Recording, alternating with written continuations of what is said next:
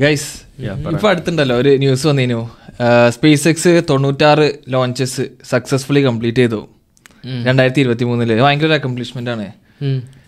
Elon മാസ്കിന്റെ നിങ്ങൾക്കൊക്കെ space എക്സിനെ പറ്റിട്ട് പറയാം. എത്ര ലോഞ്ച് മൊത്തം അവിടെ ചെയ്തു? അതിൽ എത്രണ്ണം ഫെയിലിയർ ആയിരുന്നു? എത്രണ്ണം ഫെയിലിയറിന്റെ കറക്റ്റ് എനിക്ക് അറിയില്ല പക്ഷെ നാസിന്റെ ബീറ്റ് ചെയ്തു റെക്കോർഡൊക്കെ ബീറ്റ് ചെയ്ത് തോന്നുന്നുണ്ട്. ഇവർ സ്പേസ് എക്സിന്റെ സ്പെഷ്യാലിറ്റി എന്താ അറിയോ ഇവർ റീയൂസബിൾ റോക്കറ്റ്സിലാണ് സ്പെഷ്യലൈസ് ചെയ്യുന്നത് ബാക്കി എല്ലാ റോക്കറ്റ് ലോഞ്ചിങ് നടന്നപ്പോൾ ഇത് റീയൂസബിൾ അല്ലായിരുന്നു. അതുകൊണ്ട് തന്നെ ഇവർക്ക് ഒരു ഹ്യൂജ് കോസ്റ്റ് ഇതിൽ സേവ് ചെയ്യാൻ പറ്റുന്നുണ്ട്. ഞാൻ വിചാരിച്ചത് എന്താ വെച്ചിട്ടാ first private space exploration program വന്നത് സ്പേസ് എക്സ് ആണ് എന്നാണ് പക്ഷേ ബ്ലൂ ഒറിജിനാണ് ഫസ്റ്റ് ലോഞ്ച് ഫസ്റ്റ് വന്ന പ്രൊജക്ട് ജെഫ് ബസോസിന്റെ രണ്ടായിരത്തിൽ വന്നിരിക്കണം ബ്ലൂ ഒറിജിൻ രണ്ടായിരത്തി രണ്ടിലാണ് സ്പേസ് എക്സ് വരുന്നത് പക്ഷെ അവർ പ്രൊജക്ട് എക്സിക്യൂട്ട് ചെയ്തിട്ടില്ലായിരുന്നല്ലോ? ആ, അതില്ല. പിന്നെ പ്രൊജക്ട് പ്ലാൻസ് ആയിരുന്നു. പക്ഷേ രണ്ടായിരത്തി എട്ട് എട്ടിലല്ലേ ഫസ്റ്റ് ഫാൽക്കൺ വൺ വന്ന? ഫാൽക്കൺ വൺ ഫാൽക്കൺ വൺ പക്ഷേ റീയൂസബിൾ അല്ലായിരുന്നു. പിന്നെ ഫാൽക്കൺ നയനിലേക്ക് എത്തിയപ്പോഴാണ് അവർ റീയൂസബിളിലോട്ട് എത്തിയത്. അതായത് ഫാൽക്കൺ വണ്ണ് കൂടുതൽ ടെസ്റ്റിംഗ് പർപ്പസസിന് വേണ്ടിയിട്ടാണ് അവർ ലോഞ്ച് ചെയ്തിരുന്നത്. ഇപ്പോൾ ഇപ്പോ ഈ റോക്കറ്റ് വിക്ഷേപണം അധികം സാറ്റലൈറ്റ്സ് ഓർബിറ്റിക്ക് എത്തിക്കാൻ വേണ്ടിയിട്ടല്ലേ അപ്പൊ ഈ റീയൂസബിൾ എന്ന് പറഞ്ഞ സമയത്ത് ഞാൻ കണ്ട വീഡിയോ വീഡിയോസിലൊക്കെ എന്നാ വെച്ചാൽ ഈ റോക്കറ്റ് ഇവിടുന്ന് പോകും അതിന്റെ ഓരോ പാർട്ട് പാർട്ടായിട്ട് പിന്നെ അതിന് ഇങ്ങനെ ഡിറ്റാച്ച് ഡിറ്റാച്ച് ചെയ്ത് അങ്ങനെ സാറ്റലൈറ്റ് ഓർബിറ്റിൽ എത്തും. പിന്നെ ഓർബിറ്റിൽ കിടന്ന് സാറ്റലൈറ്റ് ഇറങ്ങും. സാറ്റലൈറ്റ് മാത്രമല്ല കേട്ടോ ഒരുപാട് വേറെ ഉണ്ട്. വേറെ എന്തൊക്കെ ഇതിൽ ഈ- ഫാൽക്കൺ നയൻ എന്ന് പറഞ്ഞ രണ്ട് സ്റ്റേജ് ആയിട്ടാണ്. ആദ്യം ബൂസ്റ്റർ കൊടുക്കാൻ വേണ്ടിയിട്ട് അത് ലോഞ്ച് ചെയ്യുന്ന ടൈമിൽ ബൂസ്റ്റ് ചെയ്യാൻ വേണ്ടിയിട്ട് ഒരു പാർട്ട് ഉണ്ട്. അതാണ് ഫസ്റ്റ് സ്റ്റേജ് അതൊരു പോയിന്റ് ഒരു അറ്റ്മോസ്ഫിയർ ഒരു പോയിന്റ് എത്തി കഴിഞ്ഞു കഴിഞ്ഞാൽ എന്താ? എന്താ ചുണ്ടുമ്മ അറിയില്ല. പോയോ? ആ പോയി. ഇല്ലേ? അത് കളി. ഓക്കെ അപ്പൊ പോയി. പിന്നെ അപ്പൊ ഞാൻ അവിടെ പറഞ്ഞത് അപ്പൊ ഇത് രണ്ട് സ്റ്റേജ് ആയിട്ടാണ്. ഫാൽക്കൺ നയൻ എന്ന് പറഞ്ഞ രണ്ട് സ്റ്റേജ് ആയിട്ടാണ്. അതിന്റെ അടിയത്തെ സ്റ്റേജ് എന്ന് വെച്ചാൽ ബൂസ്റ്റർ ആണ്. എന്ന് വെച്ച് കഴിഞ്ഞാൽ റോക്കറ്റ് ഒരു അറ്റ്മോസ്ഫിയറിന്റെ ഒരു പോയിന്റ് വരെ എത്തിക്കാനാണ് ബൂസ്റ്റർ യൂസ് ചെയ്യുക. എന്നിട്ട് കഴിഞ്ഞാൽ ഡിറ്റാച്ച് ആകും എന്നിട്ട് അതിന്റെ അടുത്ത ഭാഗമാണ് ഇവർ പറയുന്നത് ഫാൽക്കൺ നയനെ ഓർബിറ്റിക്ക് എത്തിക്കുക. അപ്പൊ രണ്ടാമത്തെ ഭാഗം താഴോട്ട് വന്ന് കഴിയുമ്പോൾ അതിന് ഒരു ബൂസ്റ്റർ കൊടുത്തിട്ട് ലാൻഡിങ് കുറച്ചുകൂടി സോഫ്റ്റ് ലാൻഡിങ് ചെയ്യാൻ പറ്റും. ബാക്കിയുള്ള റോക്കറ്റ്സ് ചെയ്യാന്ന് വെച്ച് കഴിഞ്ഞാൽ അത് ഓഷ്യൻസ്ക്കൊക്കെയാണ് വീഴുക. പാരഷൂട്ട്സ് വെച്ചിട്ട് ഓഷ്യൻസ് പിന്നെ യൂസ് ചെയ്യാൻ പറ്റില്ല. പക്ഷെ ഇലോൺ മസ്ക് ഇങ്ങനത്തെ ഒരു കോൺസെപ്റ്റ് കൊണ്ടുവന്നത് കൊണ്ട് തന്നെ അത് വീണ്ടും റീയൂസ് ചെയ്യാൻ പാർട്ടും സെക്കൻഡ് പാർട്ടും നമുക്ക് കിട്ടുന്നില്ല. കിട്ടും. പിന്നെ അത് റീയൂസ് ചെയ്യാം. പിന്നെ ഇപ്പോ സ്റ്റാർഷിപ്പ് ആണ് ഇവരുടെ അടുത്ത പ്രൊജക്ട് അതും ലോഞ്ചും കാര്യങ്ങളൊക്കെ നടന്നിട്ടുണ്ട്. അവർ മാസ് കൊളനൈസ് ചെയ്യാനുള്ള പ്ലാൻ ഉണ്ടല്ലോ ഇലോൺ മസ്കിന് അതിനു വേണ്ടി യൂസ് ചെയ്യണ റോക്കറ്റ് ആണ് സ്റ്റാർഷിപ്പ് അതെന്ന് വെച്ച് കഴിഞ്ഞാൽ സ്റ്റാച്ചു ഓഫ് ലിബർട്ടിനെക്കാട്ടിലും ഹൈറ്റ് ഉള്ള റോക്കറ്റ് ആണ്. ഹ്യൂമൻ മെയ്ഡിൽ ഏറ്റവും powerful and greatest spacecraft ആണ്. സ്റ്റാർഷിപ്പ് എന്ന് പറയുന്നത് ദ ബിഗ്ഗസ്റ്റ് ഫ്ലൈങ് ഒബ്ജക്ട് അതെ. നിഷിന് സാറ്റലൈറ്റ് അല്ലാതെ എന്താ കൊണ്ടുവന്നത് ചോദിക്കില്ലേ? എലൻ മസ്കിനോട്ടും ഫസ്റ്റ് കിട്ടിയ പ്രൊജക്ട് ഫസ്റ്റ് ബാങ്ക്രപ്സിക്ക് ഫയൽ ചെയ്യാൻ നിന്ന കമ്പനിയാണ് സ്പേസ് എക്സ് അപ്പോഴാണ് നാസർ വൺ ബില്യൺ ഡോളറിന്റെ പ്രൊജക്ട് ഇവർക്ക് ഇവർക്ക് കൊടുക്കുന്നത്. എന്തൊക്കെയാ വെച്ചിട്ടാ കാർഗോ അല്ലേ? കാർഗോ സ്പേസ് സ്റ്റേഷൻ അല്ലേ? ഇന്റർനാഷണൽ സ്പേസ് സ്റ്റേഷൻ അതിലോട്ടുള്ള കാർഗോ ഡെലിവറി ചെയ്യുന്നത്. ആ പിന്നെ ഇനി പാരിസ് പറഞ്ഞില്ലേ ഈ മാർസിൽ പോകുന്നതിന്റെ മുമ്പ് ഇവർക്ക് ലൂണാർ എക്സ്പ്ലോറേഷൻ ഉണ്ട്. ലൂണാർ എക്സ്പ്ലോർ ചെയ്യാനുള്ള പ്രൊജക്ട് ഉണ്ട് ഇവർക്ക്. അതും നാസിയും അതിൽ ബ്ലൂ ഓർജിനും ഉണ്ട് ഇവരും ഇവരുണ്ട് സ്പേസ് എക്സും ഉണ്ട് നാസിയും. ആ അതിൽ അതും സ്പേസ്ഷിപ്പ് സ്റ്റാർഷിപ്പ് വെച്ചിട്ടാണ് പോകുന്നത്.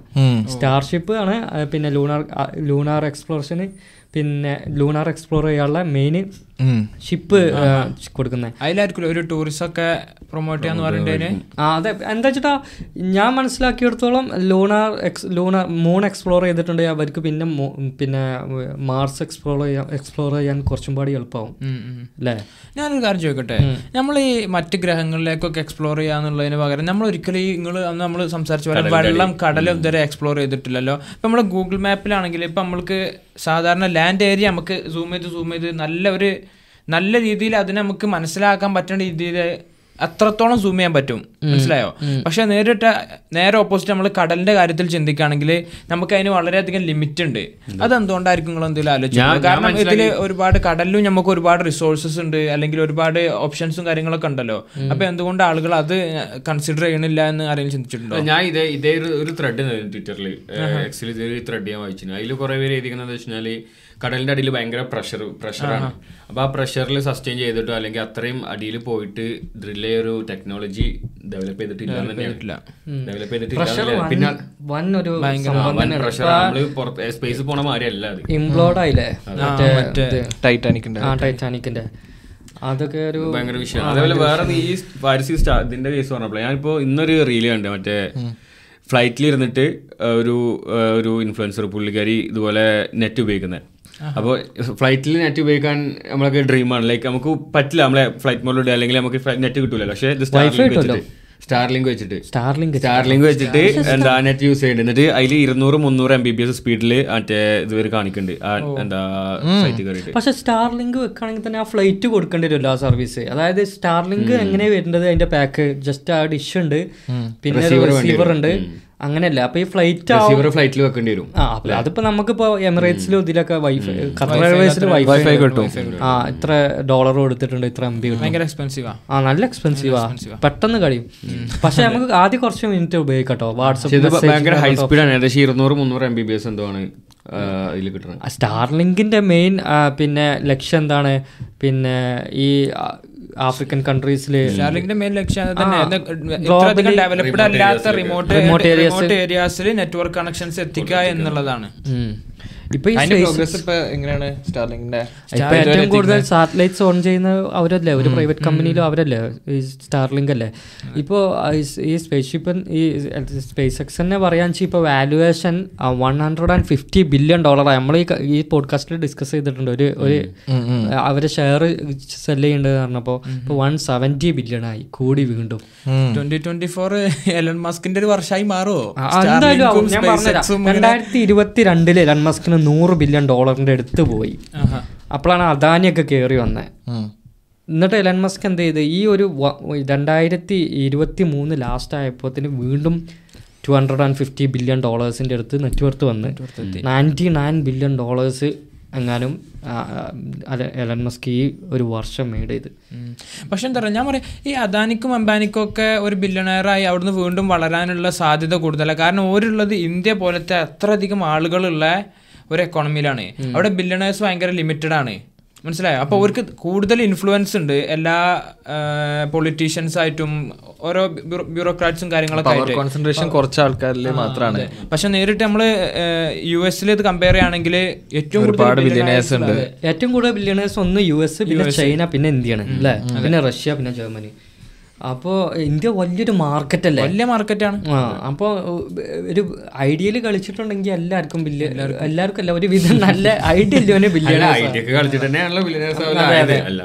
അതെ ഒരു പ്രൊഡക്റ്റ് ഇത്ര ആൾക്ക് പണ്ട് ആ ഒരു കണക്കുണ്ടായിരുന്നു ഒരു രൂപന്റെ ഒരു പ്രൊഡക്റ്റ് ഇത്ര ആളുകളിലേക്ക് വിറ്റ് കഴിഞ്ഞാൽ ഇന്ത്യയിൽ ഒരു ബില്യണയർ ആവാന്ന് വെച്ചാൽ. അതുകൊണ്ട് തന്നെ അല്ലേ ചെറിയ പ്രൊഡക്റ്റും ഒക്കെ നമ്മൾ കണ്ടിട്ടില്ല? നമുക്ക് തന്നെ ചില മോട്ടിവേഷണൽ പേജിലൊക്കെ ഉണ്ടാവും. ഇന്ന ചെറിയ നമ്മളെ നോർമലി വീട്ടിലൊക്കെ ഉപയോഗിക്കുന്ന എന്തെങ്കിലും ചിലപ്പം പപ്പട കാരം അത് അത് ഇത്ര ആൾക്ക് വിറ്റുകാണ്ട് ഇത്ര വിറ്റ് വരവുള്ള കമ്പനി എന്നൊക്കെ പറഞ്ഞിട്ട് അതേപോലെ തന്നെ ഡയറി പ്രോഡക്ട്സ് ഒക്കെ വിറ്റിട്ട് ഒരുപാട് ആളുകൾ ഭയങ്കര മില്യണേഴ്സ് ആയതും മറ്റു കാര്യങ്ങളൊക്കെ ഉണ്ട്. സ്മോൾ സ്കെയിൽ ബിസിനസ്സുകൾ വളരെയധികം നമുക്ക് സ്കെയിലപ്പ് ചെയ്യാൻ ഭയങ്കര സുഖമുള്ള ഒരു എക്കോണമിയാണ് India. Back to SpaceX Faris അവരെ സ്പേസ് ക്രാഫ്റ്റ്സ് ഏതൊക്കെയാണ്? ഒന്ന് എനിക്കറിയേണ്ടത് അവർ Falcon തുടങ്ങിയത് 1. ഫാൽക്കൺ വൺ ആണ്. അത് ടെസ്റ്റിംഗ് പെർപ്പസിന് വേണ്ടിയിട്ട്. പിന്നെ ഫാൽക്കൺ നയന് പിന്നെ ഫാൽക്കൺ ഹെവി തന്നെ അങ്ങനത്തെ കുറച്ചുകൂടിയും ഹയർ വെയിറ്റ് ഐ എസ് എസിലൂടെ അതായത് ഇന്റർനാഷണൽ സ്പേസ് സ്റ്റേഷൻ ഉണ്ടല്ലോ. അതിലേക്ക് എത്തിക്കാൻ വേണ്ടിയിട്ടുള്ള ഒരു പ്രൊജക്റ്റ് ആയിരുന്നു അത്. പിന്നെ ദാ സ്റ്റാർഷിപ്പ് പിന്നെ ഇതുണ്ടല്ലോ ഡ്രാഗൺ ഉണ്ട്. ഡ്രാഗൺ എന്താണ്? ഡ്രാഗൺ എന്താണ് ഒരു ഫീച്ചർ ഡ്രാഗണിനെ പറ്റി കറക്റ്റ് ഡ്രാഗണിലല്ലേ മൂന്ന് ദിവസം മൂന്ന് ദിവസം മനുഷ്യന്മാർ കറങ്ങിയത് സെലക്റ്റഡ് ആയിട്ടുള്ള ആൾക്കാർ മൂന്ന് ദിവസം കറങ്ങിയല്ലോ. അത് ഡ്രാഗൺ തന്നെയല്ലേ? ആ. പിന്നെ അതേപോലെ ഇപ്പോ സ്പേസ് എക്സ്പ്ലോർ ചെയ്യാൻ വേണ്ടിയിട്ടുള്ള സ്യൂട്ടൊക്കെ മാറ്റിയല്ലോ. ഇപ്പൊ ടെസ്ല അത് അത് സ്പേസ് എക്സ് കണ്ടുപിടിച്ചാണോ നാസ കണ്ടുപിടിച്ചാണോ? പഴയ പോലെ അല്ലല്ലോ അല്ല. ബ്ലൂ കളർ സാധനമാണോ അത്? അല്ല അല്ല വൈറ്റും ബ്ലാക്കും തന്നെയാണ് പക്ഷെ ഭയങ്കര ഭയങ്കര ഭയങ്കര ഒരുപാട് വെയിറ്റ് കമ്മിയായി ബൾക്കിയല്ല തീരെ ബൾക്കിയല്ല നമ്മുടെ സ്വിമ്മിംഗ് സ്യൂട്ട് ഒക്കെ അതിനേക്കാൾ കുറച്ചും കൂടി ഒക്കെ ഒരു കുറച്ചും കൂടി ഒരു ബൾക്കിയല്ല അതെ പെരും ബൾക്കിയല്ല കൽപ്പന ഫോട്ടോ കാണുമ്പോ അല്ലേ വലിയ ഹെൽമെറ്റും വലിയ അല്ല ഇനി നമുക്ക് അടുത്ത് അറിയാമെന്ന് അറിയാം. രണ്ടായിരത്തി ഇരുപത്തഞ്ച് ഡിസംബറിലാണ് ഇനി അടുത്ത് നാസിയും സ്പേസ് എക്സും പിന്നെ ബ്ലൂ ഒറിജിനൊക്കെ ഉള്ള ഈ പ്രോഡക്റ്റ് ഈ പ്രോജക്റ്റ് ഇവിടെ ലാൻഡ് ചെയ്യണ മൂണിൽ റിച്ചർഡ് ബ്രാൻസന്റെ പ്രൊജക്റ്റ് അല്ലേ അത് അതിലുണ്ടോ ഞാൻ ഇതിലില്ല. പക്ഷെ അയാൾ സ്പേസ് എക്സ്പ്ലോറേഷന് അപ്പോൾ നമുക്ക് അറിയാം ഇനി എന്തൊക്കെയാണ് പുതിയത് വന്നത് എന്നുള്ളത് അല്ലേ? അപ്പോൾ അങ്ങനെയാണ്. അപ്പോൾ നമ്മളെ ഇന്ത്യ ഇന്ത്യയിലൊക്കെ എന്താണ് പ്രൈവറ്റ് കമ്പനി ഉണ്ട് ഇന്ത്യയിൽ ഞാൻ കേട്ടിട്ടുണ്ട് തമിഴ്നാട്ടിലൊരു പ്രൊജക്റ്റൊക്കെ ഉള്ള പോലെ. പക്ഷെ എത്ര വലിയൊരു സെറ്റപ്പിൽ എന്നാണാവോ ഇന്ത്യയിലൊക്കെ വിർജിൻ ലൂപ്പ് ഇന്ത്യൻ ഇന്ത്യൻ കമ്പനിയാ വെർജിൻ ഗ്രൂപ്പ് വെർജിൻ അല്ല റിച്ചർഡ് ബ്രാൻസിന്റെ പക്ഷെ ഇന്ത്യയ്ക്ക് നല്ലൊരു അച്ചീവ്മെന്റ് കഴിഞ്ഞ വർഷം ഉണ്ടായി. ചന്ദ്രയാൻ അല്ല അത് ബ്ലാക്ക് ഹോൾ പിന്നെ എക്സ്പ്ലോർ ചെയ്യാൻ പോകുന്നു. ഈ ഈ വീക്കിലല്ലേ വന്നേ? അതിന്റെ അത് ഇന്ത്യ ലോഞ്ച് ചെയ്തോ? ലോഞ്ച് ചെയ്യാണെന്ന് പറഞ്ഞു അതെ. ആ അതെ. ബ്ലാക്ക് ഹോൾ ഒക്കെ എക്സ്പ്ലോർ ചെയ്യാൻ ഫസ്റ്റ് കൺട്രി അല്ലേ? അല്ലേ? ഫസ്റ്റ് കൺട്രി ആവില്ല. ആണോ? എനിക്കറിയില്ല. ഡീ- അത്ര ഡീറ്റെയിൽസ് പക്ഷേ ഈ ഒരു ന്യൂസ് ഞാനും കണ്ടു. പക്ഷെ ഇന്ത്യയ്ക്ക് ഭയങ്കര കോമ്പറ്റീഷൻ തോന്നുന്നത് കാരണം ഇന്ത്യ മറ്റേ ചന്ദ്രയാന്റെ സമയത്ത് അത് ഫേക്ക് ആ. മൂൺ ലാൻഡിങ് നടന്നിട്ടില്ല. അല്ലെങ്കിൽ ലാൻഡിങ് നടന്നിട്ടില്ല എന്നൊക്കെ പല എന്താണ് വെസ്റ്റേൺ മീഡിയാസും റിപ്പോർട്ട് ചെയ്തിരുന്നു. മനസ്സിലായോ? അപ്പൊ ഇന്ത്യ പോലുള്ള ഒരു രാജ്യം എല്ലാവരും ഇപ്പോഴും നോക്കിക്കാണുന്നത് ഭയങ്കര ദരിദ്രരാണ്. ഇവർക്ക് ഈ കാര്യങ്ങളൊന്നും ചെയ്യാൻ മാത്രമുള്ള ഒരു കപ്പാസിറ്റി ഇല്ല എന്നുള്ളതാണ്. പക്ഷേ ഇന്ത്യയ്ക്ക് കൂടുതൽ പൊട്ടൻഷ്യൽ ഉണ്ട് എന്നാണ് ഇപ്പം നിങ്ങൾ പറഞ്ഞ മാതിരി മറ്റേ ബ്ലാക്ക് ഹോളോ ഇതൊക്കെ ചെയ്യാൻ വേണ്ടിയിട്ട് അങ്ങനെയാണ് കാര്യങ്ങൾ ഏതായാലും ഇനി ഒരു ടെക്നോളജിന്റെ അതെ അതെ. നിങ്ങൾ പിന്നെ എന്താ മറ്റേ ഐലൻഡ് കാര്യം എന്താ പറഞ്ഞേ അല്ല അത് എലൺ മസ്കിന്റെ ഒരു ഫോട്ടോ ഞാൻ കണ്ടു. ഇതേമാതിരി ഈ ഐലൻഡുമായി ബന്ധപ്പെട്ടിട്ട്. ഏത് ജെഫ്രി നെപ്സ്റ്റിന്റെ? ആ. അത് ഫേക്ക് ആണ് എന്താണെന്ന് അറിയില്ല ഫേക്ക് ആവാനേ ചാൻസ് ഉള്ളൂ അതായത് ഇതല്ല. ജെഫ്രിൻ അപ്സ്റ്റിൻ ആരാ ശരിക്കും നിശ്ചിനെ? മൂപ്പര് മൂപ്പര് ശരിക്കും സംഭവിച്ചു മൂപ്പര് തുടങ്ങിയത് എങ്ങനെയാ വെച്ചാൽ മൂപ്പര് പ്രൊഫസറാണ്. പ്രൊഫസർ പറഞ്ഞാൽ മൂപ്പര് ടീച്ചറായിരുന്നു. മൂപ്പര് ഇങ്ങനെ സ്കൂളിൽ പഠിപ്പിക്കുന്ന ടീച്ചറായിരുന്നു. മുമ്പ് മാത്സിൽ ഭയങ്കര പുലിയായിരുന്നു എന്ന് പറയുന്നത് അപ്പൊ മൂപ്പര് അങ്ങനെ തുടങ്ങിയിട്ട് മൂപ്പര് എന്ത് ചെയ്തു? മൂപ്പർക്ക് എന്തോ മാസ്റ്റേഴ്സ് എന്തോ കംപ്ലീറ്റ് ചെയ്യാൻ പറ്റില്ല ഡിഗ്രി കംപ്ലീറ്റ് ചെയ്യാൻ പറ്റില്ല ഹയർ സ്റ്റഡീസ് അങ്ങനെ മൂപ്പര് പഠിപ്പിച്ചുകൊണ്ടിരുന്ന സ്കൂളിൽ നിന്ന് മൂപ്പർക്ക് അങ്ങനെ ഇത് അത് കിട്ടിയില്ല. ഡ്രോപ്പ് ഔട്ട് ആയി. അങ്ങനെ അതിന് ശേഷം മൂപ്പര് ഒരു പ്രൈവറ്റ് സ്കൂളിൽ പഠിപ്പിക്കാൻ തുടങ്ങി ആ പ്രൈവറ്റ് സ്കൂൾ എന്ന് പറഞ്ഞു കഴിഞ്ഞാൽ അത്യാവശ്യം എലൈറ്റ്സ് ഒക്കെ പഠിപ്പിക്കുന്ന സ്കൂളാണ് അതായത് അത്യാവശ്യം റിച്ച് ആയിട്ടുള്ള ആൾക്കാർ അവരുടെ കുട്ടികളെ പഠിപ്പിക്കുന്ന സ്കൂളായിരുന്നു അത് ഇതാണ് അമേരിക്ക യു എസ് തന്നെയാണ്. അപ്പോൾ മൂപ്പര് എന്നിട്ട് അവിടുന്ന് ഈ- ചെറിയ സ്കൂളിൽ പഠിപ്പിക്കുന്ന സമയത്ത് തന്നെ മൂപ്പര് ഇങ്ങനെ ജസ്റ്റ് ഇങ്ങനെ എന്താ തുറന്നിട്ട ഡ്രസ്സും ചെസ്റ്റ് അണിക്കുന്ന ഡ്രസ്സും കുട്ടികളെ പഠിപ്പിക്കുന്ന സമയത്ത് അങ്ങനെയൊക്കെ മൂപ്പർക്ക് ചെറിയ ചെറിയ പ്രശ്നങ്ങളൊക്കെ ഉണ്ടായിരുന്നു. അതായത് ഇങ്ങനെ റിപ്പോർട്ട് ചെയ്യപ്പെട്ടിട്ടുണ്ട് കുട്ടികൾ ഇങ്ങനെ പുള്ളിയുടെ ഡ്രസ്സിങ്ങിലൊക്കെ ഇതായിട്ട്. അങ്ങനെ മൂപ്പര് ഇവിടെ പഠിപ്പിക്കുന്ന സമയത്താണ് മൂപ്പർക്ക് കുറെ കണക്ഷൻസ് കിട്ടുന്നത്. റിച്ച് ആയിട്ടുള്ള ആൾക്കാരായിട്ട്. അങ്ങനെ അതിൽ ഒരു പേര ഒരു കുട്ടിയുടെ പേരന്റാണ് അവരുടെ ഒരു കമ്പനിക്കും പുള്ളിയെ ഹയർ ചെയ്യുന്നത് ഈ ഫൈനാൻസ് ഫണ്ടിങ്ങും ഫണ്ട് മാനേജ് ചെയ്യണേയും ഫണ്ട് മാനേജറും കാര്യങ്ങളൊക്കെ ആയിട്ട് പുള്ളിയെ ഹയർ ചെയ്യുന്നത്. അങ്ങനെ ഹയർ ചെയ്ത് പുള്ളി അവിടെ കുറച്ചു കാലം വർക്ക് ചെയ്ത് അതിനുശേഷം പുള്ളി പുള്ളിയുടെ സ്വന്തം കമ്പനി തുടങ്ങുന്നത് ഒരു ജയാൻ എന്നൊക്കെ പറഞ്ഞിട്ട് ഒരു കമ്പനി പുള്ളിയുടെ പേരിലുള്ള. ഫിനാൻസ് സർവീസസ് അതെന്ന് പറഞ്ഞു കഴിഞ്ഞാൽ ആ മൂപ്പര കമ്പനിയിൽ നമ്മൾ നമ്മളെ ഫണ്ട് മാനേജ് ചെയ്യണമെന്നുണ്ടെങ്കിൽ മിനിമം വൺ ബില്യൺ ഡോളർ എങ്കിലും വേണം. ഇല്ലെങ്കിൽ ഇല്ലാത്ത ഒരാളെ ഫണ്ട് മൂപ്പര് മാനേജ് ചെയ്യില്ല. പിന്നെ മൂപ്പര് ഭയങ്കര തുച്ഛമായ ചാർജസ് ഈടാക്കി അതായത് zero point five percentage of the revenue അതിന് ജനറേറ്റ് ചെയ്യുന്നത് അല്ലെങ്കിൽ അല്ലെങ്കിൽ വൺ അല്ലെങ്കിൽ എന്താ എന്തൊരു വൺ ടൈം പൈസ കൊടുത്താൽ മതി മൂപ്പര് അത് മാനേജ് ചെയ്യും. പക്ഷേ പുള്ളി അതല്ല ഫോക്കസ് അതല്ല. പുള്ളിയുടെ ആവശ്യം എന്താ വെച്ചാൽ ഒരു റിച്ച് ആയിട്ടുള്ള ആൾ വന്ന വന്നു കഴിഞ്ഞാൽ അവരുടെ ഇൻവെസ്റ്റിംഗ് ഫണ്ട് അവർക്ക് കൊടുത്തു കഴിഞ്ഞാൽ അവരുടെ ബാക്കിയുള്ള എല്ലാ ഫണ്ടുകളെയും അതായത് കംപ്ലീറ്റ് ആയിട്ട് കൊടുക്കണം. അതായത് ഇപ്പൊ നമ്മളൊരു വൺ ബില്യൺ കൊണ്ടുപോയി കൊടുത്തിട്ട് കാര്യമില്ല. ഇപ്പൊ എന്റെ പേരിലെ എല്ലാ അസറ്റും പുള്ളിക്ക് മാനേജ് ചെയ്യാൻ വേണ്ടി കൊടുക്കണം. എന്താ മാത്രമേ പുള്ളി എടുക്കുള്ളൂ. പക്ഷെ ആൾക്കാർക്ക് നല്ല റവന്യൂ കിട്ടുന്നുണ്ട് അങ്ങനെ കുറെ ആൾക്കാർ എന്ത് ചെയ്തിട്ടുണ്ട്? പുള്ളിക്ക് കൊടുത്തിട്ടുണ്ട്. ഒരുപാട് ഇതുപോലെ റിച്ച് ആൾക്കാർ ജനറേറ്റ് ചെയ്യണ എങ്ങനെയാണ്? ജനറേറ്റ് ചെയ്യുന്നത് തന്നെ ഇയാൾ ഈ ഫണ്ട് വെച്ചിട്ട് റോൾ ചെയ്തിട്ടാണ് ഇയാൾ ജനറേറ്റ് ചെയ്യുന്നത്. ഈ എന്താ ഫണ്ട് മാനേജ് ചെയ്തിട്ടും സ്റ്റോക്ക് മാർക്കറ്റിലും ബാക്കി കുറെ പരിപാടികൾ ചെയ്തിട്ടാണ് ഇയാൾ ഫണ്ട് management മാനേജ്മെന്റ് ആണ്? അങ്ങനെയാണ് പുള്ളി ഫണ്ട് ജനറേറ്റ് ചെയ്യുന്നത്. പക്ഷെ പുള്ളി എന്നിട്ട് അപ്പൊ പുള്ളിക്ക് അത് ത്രൂ ഒരുപാട് കണക്ഷൻസ് കിട്ടി. മനസ്സിലായോ? അങ്ങനെ പുള്ളി ഈ ബിസിനസ് പുള്ളി ചെയ്ത് പുള്ളി കുറെ ഫണ്ട് കാര്യങ്ങളായി പുള്ളി ഐലൻഡ് മേടിച്ചു. അങ്ങനെ പിന്നെ ഐലൻഡിൽ കുറെ പ്രശ്നങ്ങൾ. അതൊക്കെ നിങ്ങൾ പറയാൻ വന്ന സാധനം. ഞാൻ മനസ്സിലാക്കിയെടുത്തത് ഇത് കുറെ കൺസ്പിറസീസ് ഉണ്ട് ഇതിൽ. ഇതിനൊരു കറക്റ്റ് വ്യക്തമായ ഒരു ആൻസർ ആരെടുത്തില്ല എന്നാൽ എന്താ വെച്ചാൽ ഇത് രണ്ടായിരത്തി എട്ടിൽ നടന്നതാണ് അന്ന് ആളെ അറസ്റ്റ് ചെയ്തിരുന്നത് പിന്നെ രണ്ടായിരത്തി പത്തൊമ്പതിൽ ആൾ മരിച്ചും ചെയ്തു. മരിച്ചും ചെയ്തു. രണ്ടായിരത്തി എട്ടിൽ ബിൽ ക്ലിന്റൺ ഒക്കെ അല്ലേ? ഇയാൾക്കൊരു ഐലാൻഡ് ഉണ്ടായിരുന്നു. യു എസിൽ തന്നെ. വെർജിൻ ഐലാൻഡ്സിൽ ഒരു ഐലാൻഡ് അവിടെ എന്ത് ചെയ്ത്? അവിടെ ഇയാൾക്ക് റിസോർട്ടും സംഭവങ്ങളൊക്കെ ഉണ്ടായിരുന്നു. അവിടെ ഈ പെഡഫൈൽ ആക്ട് അന്ന അതായത് പിന്നെ മൈനറായ ഗേൾസിനെ നല്ല ട്രാഫിക് ചെയ്തിരുന്നു എന്നാണ് പറയുന്നത് ഒരു ഗസ്റ്റ് ആൾ എലൈറ്റ്സ് ആയ ആൾക്കാർ കുറേ വന്നു പോയിട്ടുണ്ട്. അല്ല ഇതിൽ എനിക്ക് ആഡ് ഓൺ ചെയ്യാൻ എന്താ വെച്ച് കഴിഞ്ഞാൽ പുള്ളി ആദ്യം ഒരു പാം റിസോർട്ട് ഉണ്ടായിരുന്നു ബീച്ച് സൈഡ് റിസോർട്ട് ആയിരുന്നു. പിന്നെയാണ് പുള്ളി വേറെ ഒരു ഐലൻഡ് റിമോട്ട് ഐസൊലേറ്റഡ് ഐലൻഡ് ആണ്. കാരണം പുള്ളി സൂപ്പർ റിച്ച് ആണ് സൂപ്പർ റിച്ച് ആണ്. ഇത്രയും ഫണ്ട് മാനേജ് ചെയ്ത് പുള്ളിയുടെ അസറ്റ് കമ്പനി എന്ന് പറഞ്ഞാൽ അത്രയും റവന്യൂ ജനറേറ്റ് ചെയ്യുന്നുണ്ട്. അപ്പോൾ പുള്ളിയുടെ പ്രൈവറ്റ് ജെറ്റ്സ് പുള്ളിയുടെ ഹെലികോപ്റ്റേഴ്സ് എന്താ സീൽ ട്രാവൽ ചെയ്യുന്ന മറ്റേ ഷിപ്പ് എല്ലാം പുള്ളി മൂപ്പരുതാണ് അപ്പോൾ മൂപ്പര് പിന്നെ കൂടുതൽ ഫോക്കസ് ചെയ്തിരുന്ന ലേഡീസ് അല്ലെങ്കിൽ റിക്രൂട്ട് ചെയ്തിരുന്ന ഈ എന്താ ചെറിയ കുട്ടികൾ എന്ന് പറഞ്ഞു കഴിഞ്ഞാൽ ഹോംലെസ് ആയിട്ടുള്ള കുട്ടികൾ അതേപോലെ അധികം ക്വസ്റ്റ്യൻസ് വരാത്ത കുട്ടികളുണ്ടാവില്ല. അധികം ചോദ്യങ്ങൾ വരാത്ത ആൾക്കാർ അങ്ങനത്തെ ആൾക്കാരെ ത്രൂ ആണ് പുള്ളി ഇത് റിക്രൂട്ട് അങ്ങനെ ആൾക്കാർ പെൺകുട്ടികളെ റിക്രൂട്ട് ചെയ്തത് ചെറിയ കുട്ടികളെ പതിനഞ്ച് വയസ്സിനും പത്ത് വയസ്സിനും താഴെ കുട്ടികളെയാണ് പുള്ളി ചെയ്തിരുന്നത് പിന്നെ ഈ ഒരു ഐലൻഡിൽ എത്തിക്കഴിഞ്ഞാൽ പിന്നെ അവർക്ക് പുറത്തു പോകാൻ പറ്റില്ല. കാരണം ഫുള്ളി പുള്ളിയുടെ സെക്യൂരിറ്റി ഗാർഡ്സ് ആണ്. പിന്നെ എല്ലാം അവ- അവിടേക്ക് വരുന്ന പോണ വണ്ടികൾ വണ്ടികളെല്ലാം പുള്ളിയുടെയാണ്. ഹെലികോപ്റ്റർ ആയിക്കോട്ടെ ഷിപ്പ് ആയിക്കോട്ടെ. പിന്നെ വേറെ ലോകത്തിന്റെ വേറെ ഭാഗത്ത് നിന്ന് കൊണ്ടുവരുന്ന പെൺകുട്ടികളാണെങ്കിൽ പോലും പ്രൈവറ്റ് ജെറ്റിലാണ് പുള്ളിയുടെ പ്രൈവറ്റ് ജെറ്റിലാണ് കൊണ്ടുവരുന്നത്. അപ്പോൾ കംപ്ലീറ്റ് പ്രൈവസി ഉണ്ട് അവിടെ പുള്ളിക്ക്. പുള്ളി ഒരു പ്രൈവസി അവിടെ ഒരു സെക്യൂരിറ്റി ക്രിയേറ്റ് ചെയ്ത് വെച്ചതാണ്. പുള്ളിയുടെ മണി പവർ യൂസ് ചെയ്ത്. ഈ മണി പവറിന്റെ ഇത് പറഞ്ഞാൽ ഞാൻ പറയാം യു എസിലൊക്കെ ഹൗസ് അറസ്റ്റ് ഒരു സംഭവമുണ്ട് ഇപ്പം നമ്മുടെ നാട്ടിലൊക്കെ ഒരാളെ പോലീസുകാർ പിടിച്ചു കഴിഞ്ഞാൽ ജയിലിൽ കൊണ്ടുപോയി ഇടുക. പക്ഷേ യു എസിലൊക്കെ ഹൗസ് അറസ്റ്റ് ചെയ്യുന്ന സംഭവമാണ്. വീട്ട് തടങ്കലിൽ വെക്കണേ. നമ്മളെ വീട്ടിൽ തന്നെ നമ്മളെ ഹൗസ് അറസ്റ്റ് വെക്കുന്ന സംഭവങ്ങളുണ്ട്. പുറത്ത് ഗാർഡ്സിനൊക്കെ വെച്ചിട്ട്. അപ്പൊ നമുക്ക് നമ്മളെ വീട്ടിൽ തന്നെ ചെയ്യാം. അപ്പൊ പുള്ളിനെ രണ്ടായിരത്തി അഞ്ചിലോ ആറിലോ കാണാണ് പുള്ളിയെ ഫസ്റ്റ് അറസ്റ്റ് എന്തെങ്കിലും ചാർജസ് ഫസ്റ്റ് ഫ്ലോറിഡയിലുള്ള ഒരു ഗേളിനായിട്ടുള്ള ഒരു പ്രശ്നത്തിനാണ് ആദ്യം ഒരു ലേഡിനെ ഒരു പെൺകുട്ടി ഇത് റിപ്പോർട്ട് ചെയ്തു. അവർ പേരൻസ് ത്രൂ പറഞ്ഞു എനിക്ക് ഇങ്ങനെ പ്രശ്നം ഉണ്ട് അപ്പൊ പേരൻസ് ആണ് ഇത് പോയി റിപ്പോർട്ട് ചെയ്യുന്നത് എന്നിട്ട് അതിന് ശേഷം ആ പെൺകുട്ടി ത്രൂ വേറെ പെൺകുട്ടിനെ ഇവർ കണക്ട് ചെയ്തു. അതായത് ഈ പെൺകുട്ടി പറഞ്ഞു ഇങ്ങനെ വേറെ ആളെ എനിക്കറിയാം അവിടെ വന്നത് എന്ന് പറഞ്ഞു. ആ പെൺകുട്ടിയുടെ ക്വസ്റ്റ്യൻ ചെയ്യുമ്പോൾ വേറെ രണ്ടാളെ കിട്ടി. അങ്ങനെ മൊത്തം ഏകദേശം പതിനെട്ടോ ഇരുപതോ ആണ് ഇയാളെ ഫസ്റ്റ് ടൈം പിടിച്ചപ്പോൾ പതിനെട്ടോ ഇരുപതോ പെൺപിള്ളേരെ അതിൽ പല പെൺപിള്ളേരെയും ഡെയിലി മൂന്ന് വട്ടം റേപ്പ് ചെയ്ത സിറ്റുവേഷൻസ് ഒക്കെ ഉണ്ടായിരുന്നു പുള്ളി മാത്രമല്ല കേട്ടോ പുള്ളിയുടെ കുറെ എന്താ കുറച്ച് എന്താ ക്ലൈൻസും റിപ്പോർട്ട് ചെയ്തിട്ടുണ്ട്.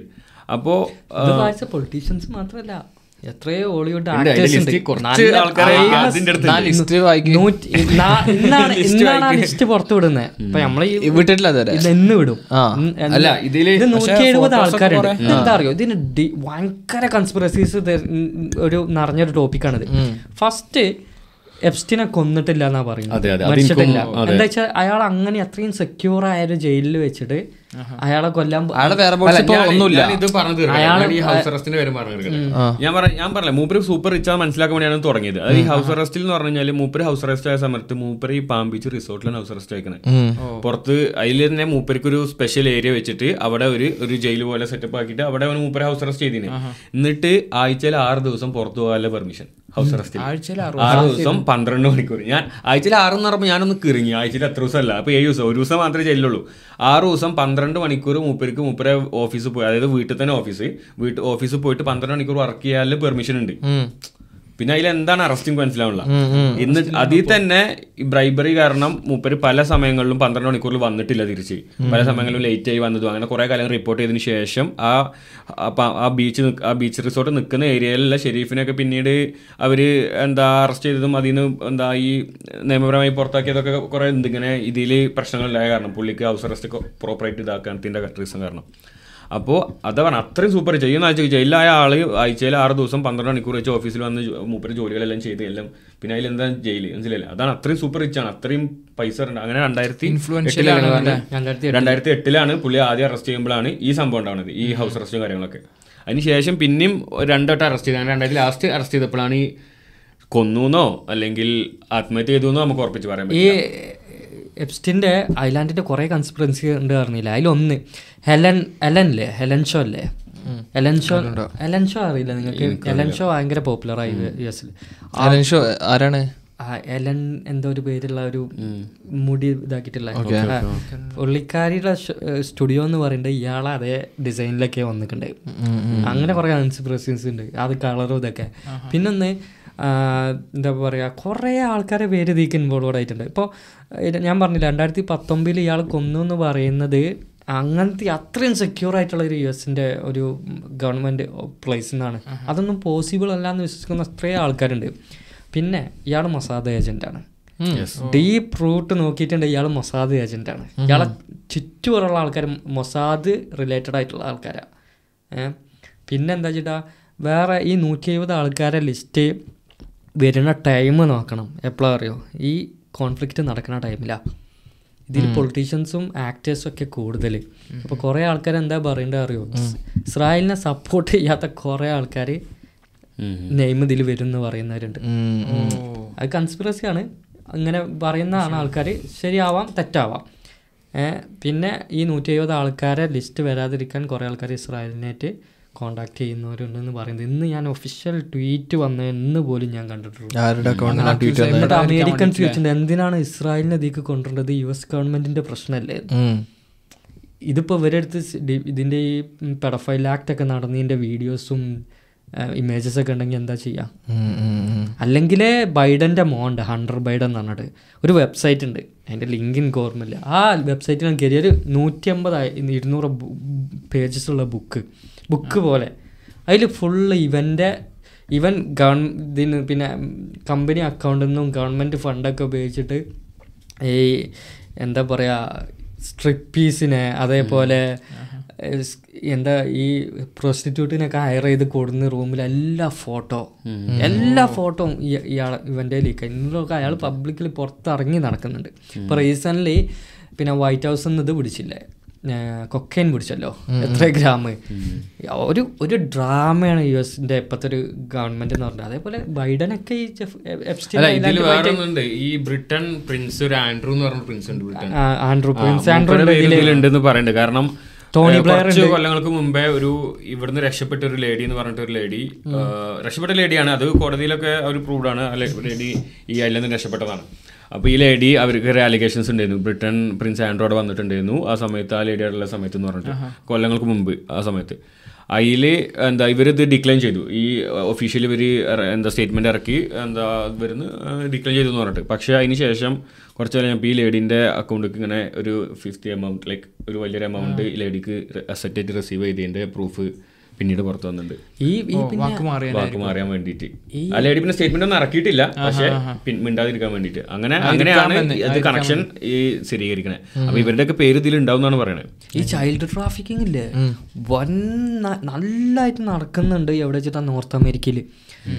ഈ സൗത്ത് അമേരിക്കൻ കൺട്രീസിൽ നിന്നൊക്കെ നന്നായിട്ട് സൗണ്ട് ഓഫ് ഫ്രീഡം എന്ന് പറഞ്ഞിട്ടൊരു സിനിമ ഉണ്ട്. അത് കണ്ട ശരിക്കും നടന്ന കഥ ശരിക്കും നടന്ന കഥ.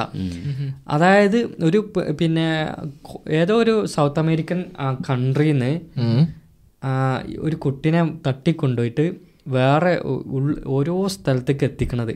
എന്നിട്ട് ഇവരെ ഫോട്ടോ എടുത്തിട്ട് ഓരോ പേരിടും. ഇതൊക്കെ വീട്ടിലോട്ട് വന്നിട്ട് മോഡലിങ്ങിന് കുട്ടിനെ കൊണ്ടുപോകാന്നൊക്കെ പറഞ്ഞിട്ട് കൊണ്ടുപോയിട്ട് ആ സിനിമ ഒന്ന് കണ്ട ശരിക്കും നടന്ന കഥ. എന്നിട്ട് രണ്ട് അമേരിക്കൻ ഉദ്യോഗസ്ഥർ പോയിട്ട് ഈ കുട്ടിനെ രക്ഷിക്കുന്നതാ. വൻ ഏത് കാലത്ത് ഇറങ്ങിയ പടാ ഇത് കഴിഞ്ഞ വർഷം ഇത് ഈ പടം ഇറങ്ങിയപ്പോൾ എത്രങ്ങാനും പ്രശ്നം ഉണ്ടായെന്ന് വെച്ചിട്ട് യു എസിൽ ചില തിയേറ്ററിൽ ഇടയ്ക്ക് നിന്ന് സ്റ്റോപ്പായി കറണ്ട് പോയി അങ്ങനെയൊക്കെ കുറേ പ്രശ്നങ്ങളുണ്ടായിരുന്നേ ആ എന്നിട്ട് ഈ പടം ഇപ്പോഴും നമുക്ക് നോക്കിയാൽ കാണാം. ഓൺലൈനിലുണ്ട് സൗണ്ട് ഓഫ് ഫ്രീഡം എന്ന് പറഞ്ഞിട്ട്. ഇതൊന്നും കാണേണ്ട പടമാണ്. അപ്പം നമ്മളെ നാട്ടിലൊക്കെ ഇതുണ്ടാവും ചൈൽഡ് ട്രാഫിക്കിങ് പക്ഷേ യു എസ് പോലത്തെ കൺട്രീസിൽ ഇങ്ങനെ വരുന്നുണ്ടെന്നുണ്ടെങ്കിൽ നമ്മളെ രാജ്യത്ത് നമ്മളവിടെ ഇപ്പം റീസെന്റ്ലി തന്നെ നമ്മൾ കണ്ടതല്ല. പക്ഷെ അത് അങ്ങനെ ഒരു- സെക്ഷലായ രീതിയിലല്ലെങ്കിലും നമ്മളെ നാട്ടിലും ഇങ്ങനത്തെ ഉണ്ട്. എന്തായാലും ഉണ്ട്. ഉറപ്പായിട്ടും ഒരു കേസ് ഉണ്ടായിരുന്നു ഇതേപോലെ ഒരു പെൺകുട്ടി സ്കൂളിൽ പോണ സമയത്ത് ബസ്സിൽ കയറിയിട്ടാണ് പോണത്. മനസ്സിലായോ? അപ്പൊ അങ്ങനെ ഇവർ ഈ ബസ്സിൽ കയറിയിട്ട് പോക്ക്. അതിൽ ഒരു ഒരു ദിവസം ഇവർ വീട്ടിലുള്ള ഒരു ആൽബം ഇപ്പൊ വീട്ടിലുള്ള എല്ലാവരും ഫോട്ടോസൊക്കെ ഉള്ള ആൽബം ഉണ്ടല്ലോ. ആൽബം വീട്ടിൽ നിന്ന് അച്ഛനും അമ്മനും കാണാതെ ഇവരെടുത്തിട്ട് കൂട്ടുകാരികൾക്ക് കാണിച്ചു കൊടുക്കാൻ വേണ്ടിട്ട് കൊണ്ടുപോയി. അതിലങ്ങനെ തിരിച്ചു വന്നിട്ട് തിരിച്ചു വരുന്ന സമയത്ത് അച്ഛനെ കണ്ടു. അങ്ങനെ എന്തോ ഒരു പ്രശ്നമായപ്പോൾ അവർ ഇത് സൂക്ഷിക്കാൻ വേണ്ടിയിട്ട് കൂടെ ബസ്സിൽ വരുന്ന ഒരു സുഹൃത്ത് ഒരു കുട്ടീന്റെ അടുത്ത് കൊടുത്തു. മനസ്സിലായോ? അപ്പം അങ്ങനെ അത് കഴിഞ്ഞു ഇവർ വീട്ടിൽ പോയി. പക്ഷെ അടുത്ത ദിവസം ഈ കുട്ടി ഇത് തിരിച്ചു കൊടുക്കാൻ വേണ്ടി കാത്തു നിന്നപ്പോൾ ഇയാൾ ഈ കുട്ടി എന്താണ് തിരിച്ചു കൊടുക്കേണ്ട കുട്ടി വന്നില്ല. അതുകൊണ്ട് എന്താക്കി? ആ കുട്ടി ആ ആൽബം ബസ്സിന്റെ ക്ലീനറിന് എടുത്തു കൊടുത്തു. അങ്ങനെ ഈ ക്ലീനറിന്റെ കയ്യിലാണ് ഈ ബുക്ക് ഉള്ളത്. അപ്പൊ ഈ ക്ലീനർ ഇത് തരണം എന്നുണ്ടെങ്കിൽ കുട്ടിന്റെ അടുത്ത് ഏതോ ഒരു സ്ഥലത്ത് വരണം എന്നൊക്കെ പറഞ്ഞിട്ട് അവിടെ ഈ കുട്ടി പോയി. അവിടുന്ന് ഈ കുട്ടീനെ ഒരു തട്ടിക്കൊണ്ടുപോയിട്ട് ഒരുപാട് ആളുകൾ നാല്പത് ആളെങ്ങാനും റേപ്പ് ചെയ്തു എന്നൊക്കെ പറഞ്ഞിട്ട് ഒരു കേസ് ഉണ്ട് ഇതിന് കുറച്ച് മുന്നേ. അത് ഭയങ്കര കേരളത്തിൽ. അത് ഭയങ്കര എന്താണ് എന്താ ഒരുപാട് ഇൻഫ്ലുവൻഷ്യൽ ആയിട്ടുള്ള ആളുകൾ ആ- ആ കേസിൽ ഇൻവോൾവ്ഡ് ആണെന്നൊക്കെ പറഞ്ഞിട്ട് ഭയങ്കര ഇതായിരുന്നു അത്. ചില ആൾക്കാരുണ്ടല്ലോ അങ്ങനെ തന്നെ അവർക്ക് അങ്ങനത്തെ ഒരു ജീൻ ഉണ്ട്. എന്നാ പറഞ്ഞത് സയന്റിഫിക് സ്റ്റഡീസ് അവർക്ക് അതിനെ സെക്ഷുവൽ സാറ്റിസ്ഫാക്ഷൻ കിട്ടുള്ളൂ പീഡോഫൈൽസിനെ എന്താലേ അങ്ങനെ ആൾക്കാർ അല്ല ഈ ലിസ്റ്റ് ഒന്നും നാളെ പുറത്തു വരുന്ന നാളെ പുറത്തു വിടുന്നു പക്ഷെ ഇതിൽ എനിക്ക് തോന്നുന്നില്ല എല്ലാരും അത്രയും പവർഫുൾ ആയ ആൾക്കാരെ. ബിൽ പബ്ലിക്കായിട്ട് പറയണ്ടാണ് ക്ലിന്റന്റെ പക്ഷെ ഞാൻ പറയട്ടെ ബിൽക്കിന്റെ പേര് ഇത്രയും ഇതൊക്കെ വന്നിട്ടും മൂപ്പരൻ സ്റ്റേറ്റ്മെന്റ് ഒന്നും ഇറക്കിയിട്ടില്ല. അതെന്തായാലും അവർ പറയില്ല. ഇപ്പോൾ ബുഷ് ട്രംപ് പുള്ളിക്കാരന്റെ ഇതിലൊക്കെ ക്യാമ്പയിനിലൊക്കെ ഇങ്ങനെ പറയണ്ടല്ലോ.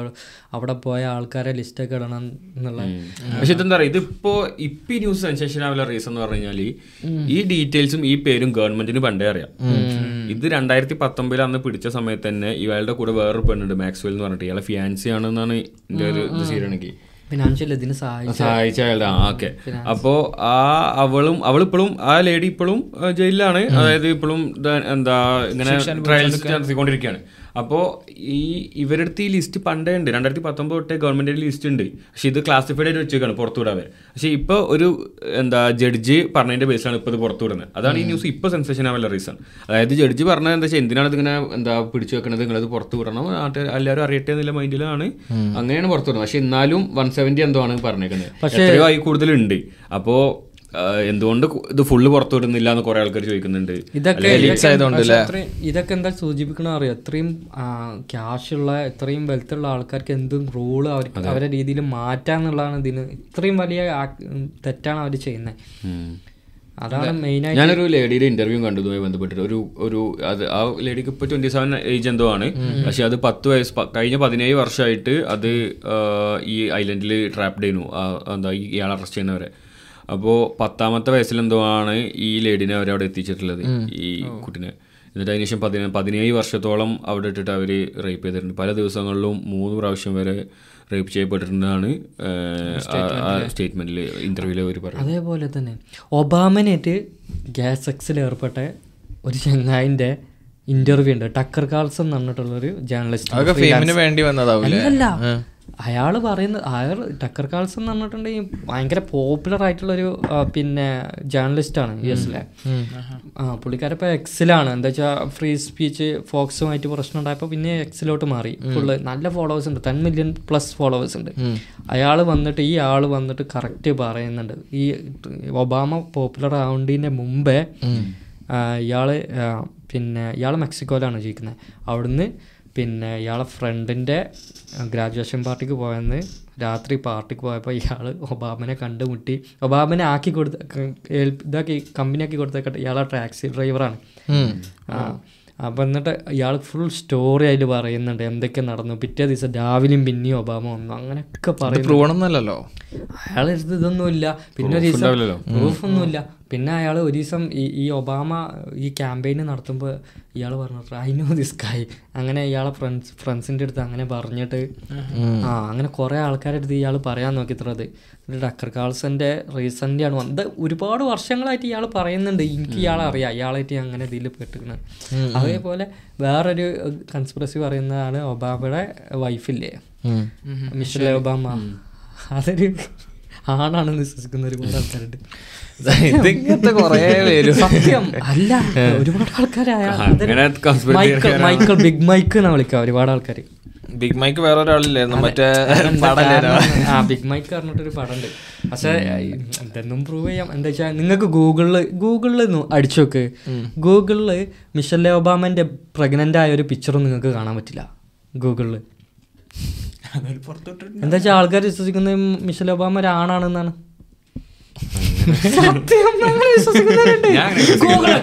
ഗൂഗിളിൽ- ഇമേജിൽ നോക്ക് മിഷൽ ഒബാമ പ്രഗ്നന്റ് ആവും. മിഷൽ ഒബാമന്റെ മിഷൽ ഒബാമ ഒരു ഒരു പുറഭാഗം കാണിക്കുന്ന ഒരു പിക്ചർ ഉണ്ട് ഭയങ്കര മസ്കുലറാ? ഭയങ്കര മസ്കുലർ ആയിട്ടാണോ? അതെ. അത് അങ്ങനെ മസ്കുലർ എത്ര ഫീമെയിൽസ് നമ്മൾ പിന്നെ അത് അത് മാത്രല്ല എലന്റെ ഷോൽ വന്നിട്ട് ഒരു ഡാൻസിങ് കളിക്കുന്നുണ്ട്. നിങ്ങളപ്പോ അതാ വിശ്വസിക്കുന്നത്? ഞാൻ പറയട്ടെ. എലന്റെ ഷോൽ വന്നിട്ട് ഇതൊക്കെ ഇനിയിപ്പോ ആണെന്നുണ്ടെങ്കിൽ നമുക്ക് എങ്ങനെ കിട്ടും പ്രൂഫ് എലന്റെ എലന്റെ ഷോൽ വന്നിട്ട് ഡാൻസ് കളിക്കുന്നുണ്ട്. ഡാൻസ് കളിക്കുമ്പോൾ കടന്ന് ആടുന്നുണ്ട്. അതൊന്ന് ശ്രദ്ധിക്കണം പറഞ്ഞ ഒബാമ ഗേ ആണ്. അതുകൊണ്ടാണ് പാർട്ട്ണറിനെ ഇതൊക്കെ ഇതൊക്കെ കണക്ട് ചെയ്തുമ്പോ നോക്ക്. ഞാൻ പറഞ്ഞ മിഷേലിന്റെ ഒരു ഇന്റർവ്യൂൽ പറയുന്നുണ്ട് എനിക്കൊരു ബോയ് ഫ്രണ്ട് ഉണ്ടായിരുന്നു. അപ്പൊ ബോയും ബോയും തന്നെ ആയിരിക്കും അത്? ഈ മിഷൽ ഒബാമന്റെ അല്ല ഒബാമയുടെ ഒബാമയുടെ പിന്നെ ഏട്ടണ്ട് ഏട്ടനോ അനിയനോ? എന്താ ആൾ പേര്? ആൾ ട്വിറ്ററിൽ ഭയങ്കര ആക്റ്റീവാ ഏഹ് പുള്ളിക്കാരൻ കെനിയക്കാരൻ കെനിയക്കാരനല്ലേ ഇവർ? അങ്ങനെ ഈ പുള്ളിക്കാരൻ പറയുന്നുണ്ട് ഒരുപാട് കാര്യങ്ങൾ ഒബാമ എന്തൊക്കെ ചെയ്യണതാണ്. പക്ഷെ അയാൾ അയാൾ ചിലപ്പം പറയും മൈക്ക് എന്നൊക്കെ വിളിക്കും അയാൾ മിഷലിനെ ആ. പക്ഷെ ഇതൊന്നും ഇതാവില്ല. ഒബാ ഒബാമയാണ് വേസ്റ്റ് പ്രസിഡന്റ് നമ്മളിത് ഓ ആൾക്കാരെ മുമ്പിൽ ഒബാമ ബ്ലാക്ക് ആണ്. ഒബാമ എല്ലാരും സപ്പോർട്ട് ചെയ്യും. ബ്ലാക്ക് ആണെന്നുള്ള സിമ്പതി മൂപ്പർക്ക് നല്ലോണം കിട്ടും മൂപ്പര് നല്ല രീതിയിൽ ഉപയോഗപ്പെടുത്തുകയും ചെയ്തിട്ടുണ്ട്. ഏറ്റവും കൂടുതൽ കൺസ്പിറസീസ് വരുന്നത് ഒബാമന്റെ പേരിലാണ് ഏറ്റവും കൂടുതൽ എന്തൊക്കെ? ഇപ്പൊ റീസെന്റ് പുള്ളിക്കാരന്റെ ഷെഫ് മരിച്ചു. എടുത്തുള്ള പുള്ളിക്കാരന്റെ വീടിന്റെ അടുത്തുള്ള ലേക്കിൽ വെച്ചിട്ട് അതിൽ വീണ് കിടക്കുന്നുണ്ട്. അതിനെക്കുറിച്ച് ഒരു അന്വേഷണമോ? കൂടുതൽ അതിന്റെ ലീഡ് ആർക്കും ഒന്നും കിട്ടില്ല. അങ്ങനെയുണ്ട്. ഈ മിഷൽ ഒബാമ പ്രഗ്നന്റ് ആണോ എന്നുള്ളത് എ ഇമേജ് കുറെ കിട്ടും നിങ്ങൾക്ക് ഗൂഗിളിൽ പക്ഷെ നോർമൽ ഇമേജ് ഒരിക്കലും കിട്ടൂല എവിടെ തിരഞ്ഞാലും. ഏ കിട്ടും. അതേപോലെ വേറൊരു സംഭവം ഞാൻ കേട്ടേ പറഞ്ഞുതരാം. ഈ ഗേൾസ് ഉപയോഗിക്കുന്ന ഐലാഷ് ഇല്ലേ? ഫേക്ക് വൺ അതാരാ കണ്ടുപിടിച്ചത്? എന്തിനാ കണ്ടുപിടിച്ചതെന്ന് അറിയാവോ? ആയിരത്തി എണ്ണൂറ്റി എൺപതിൽ ലണ്ടനിലുള്ള ഒരു പ്രോസ്റ്റിറ്റ്യൂട്ട് ഈ ആണുങ്ങളെ സെമൻ പെണ്ണുങ്ങളെ കണ്ണിലാവണ്ട വിചാരിച്ചിട്ട് കണ്ടുപിടിച്ചൊരു സാധനമാണ് ഇത് ഐലാഷ് കോൺസ്പിറസി ആണോ അതോ? ഞാൻ പറഞ്ഞ ബാക്കി പറഞ്ഞടാ അതിന്റെ അന്നത്തെ പേരെന്താ അറിയോ? ഇന്ന് ഐലാഷ് എന്ന് വിളിക്കുന്നുണ്ടെങ്കിലും ശരിക്കുള്ള പേരെന്താ അറിയോ? കമ്പർല. ശരിക്കും സെർച്ച് ചെയ്തൊക്കെ. കമ്പർല എന്ന് ഗൂഗിളിൽ സെർച്ച് ചെയ്തൊക്കെ. കറക്റ്റ് ഇങ്ങോട്ട് വരും. ആരാ കണ്ടുപിടിച്ചത്? എന്തിനാ കണ്ടുപിടിച്ചത് എന്നുള്ളത് കറക്റ്റ് വരും. ഇനി ലെഗിൻസ് എന്തിനാ കണ്ടുപിടിച്ചത് അറിയോ? അത് ഞാൻ പറഞ്ഞില്ല അത് കൺസ്പിറസി ആണ്. അത് ഞാൻ കറക്റ്റ് പറഞ്ഞില്ല ഗൂഗിളിൽ നോക്കട്ടെ ചെയ്ത് നോക്ക്.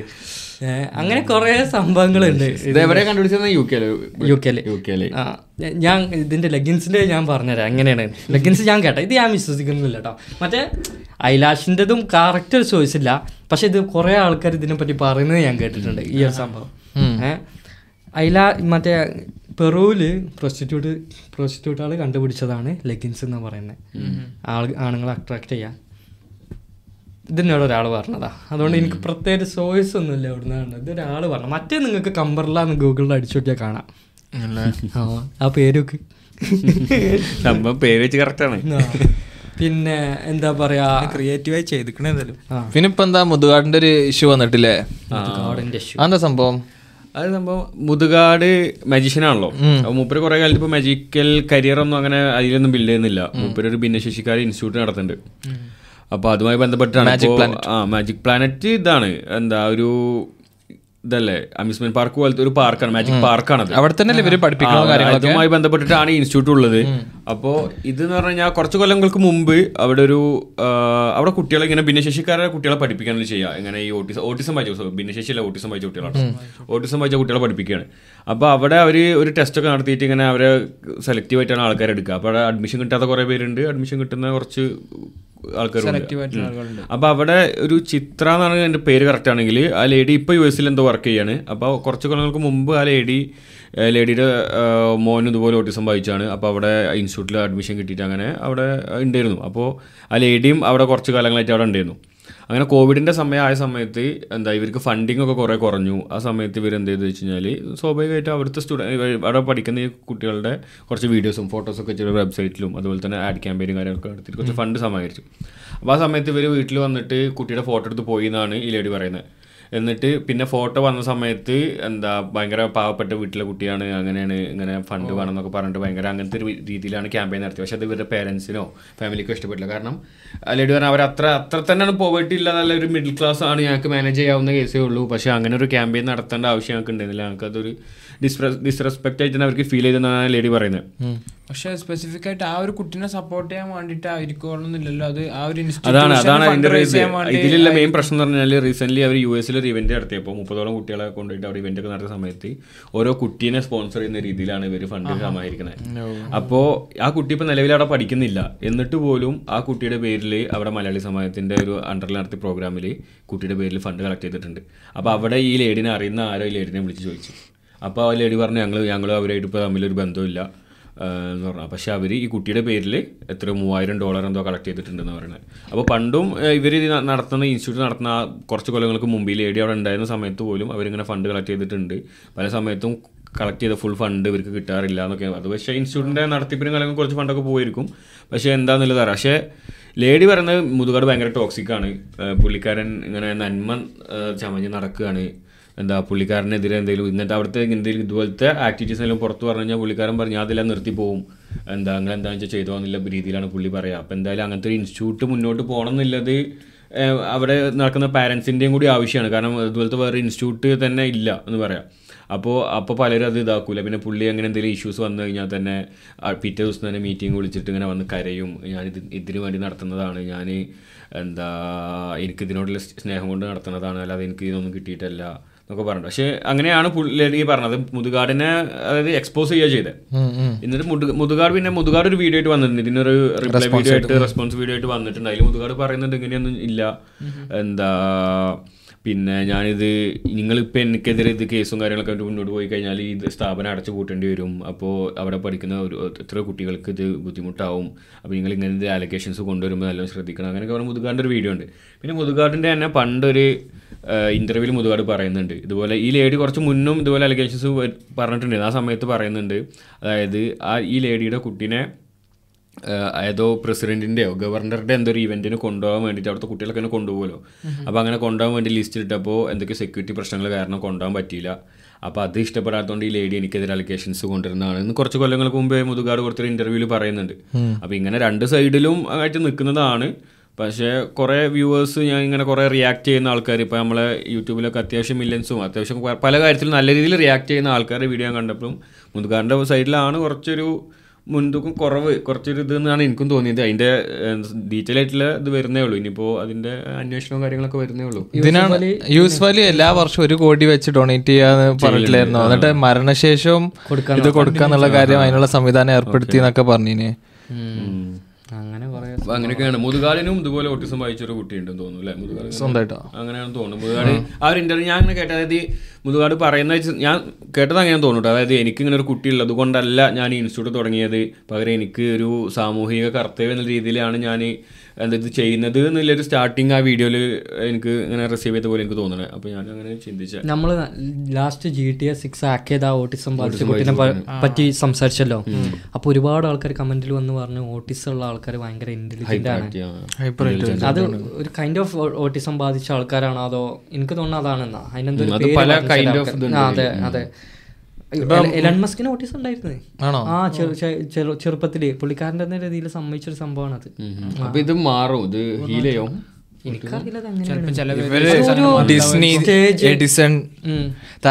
പറയണ്ടല്ലോ. അങ്ങനത്തെ ഒരുപാട് ഫേമസ് പേഴ്സണാലിറ്റീസിന് ഓട്ടിസം ഉണ്ട്.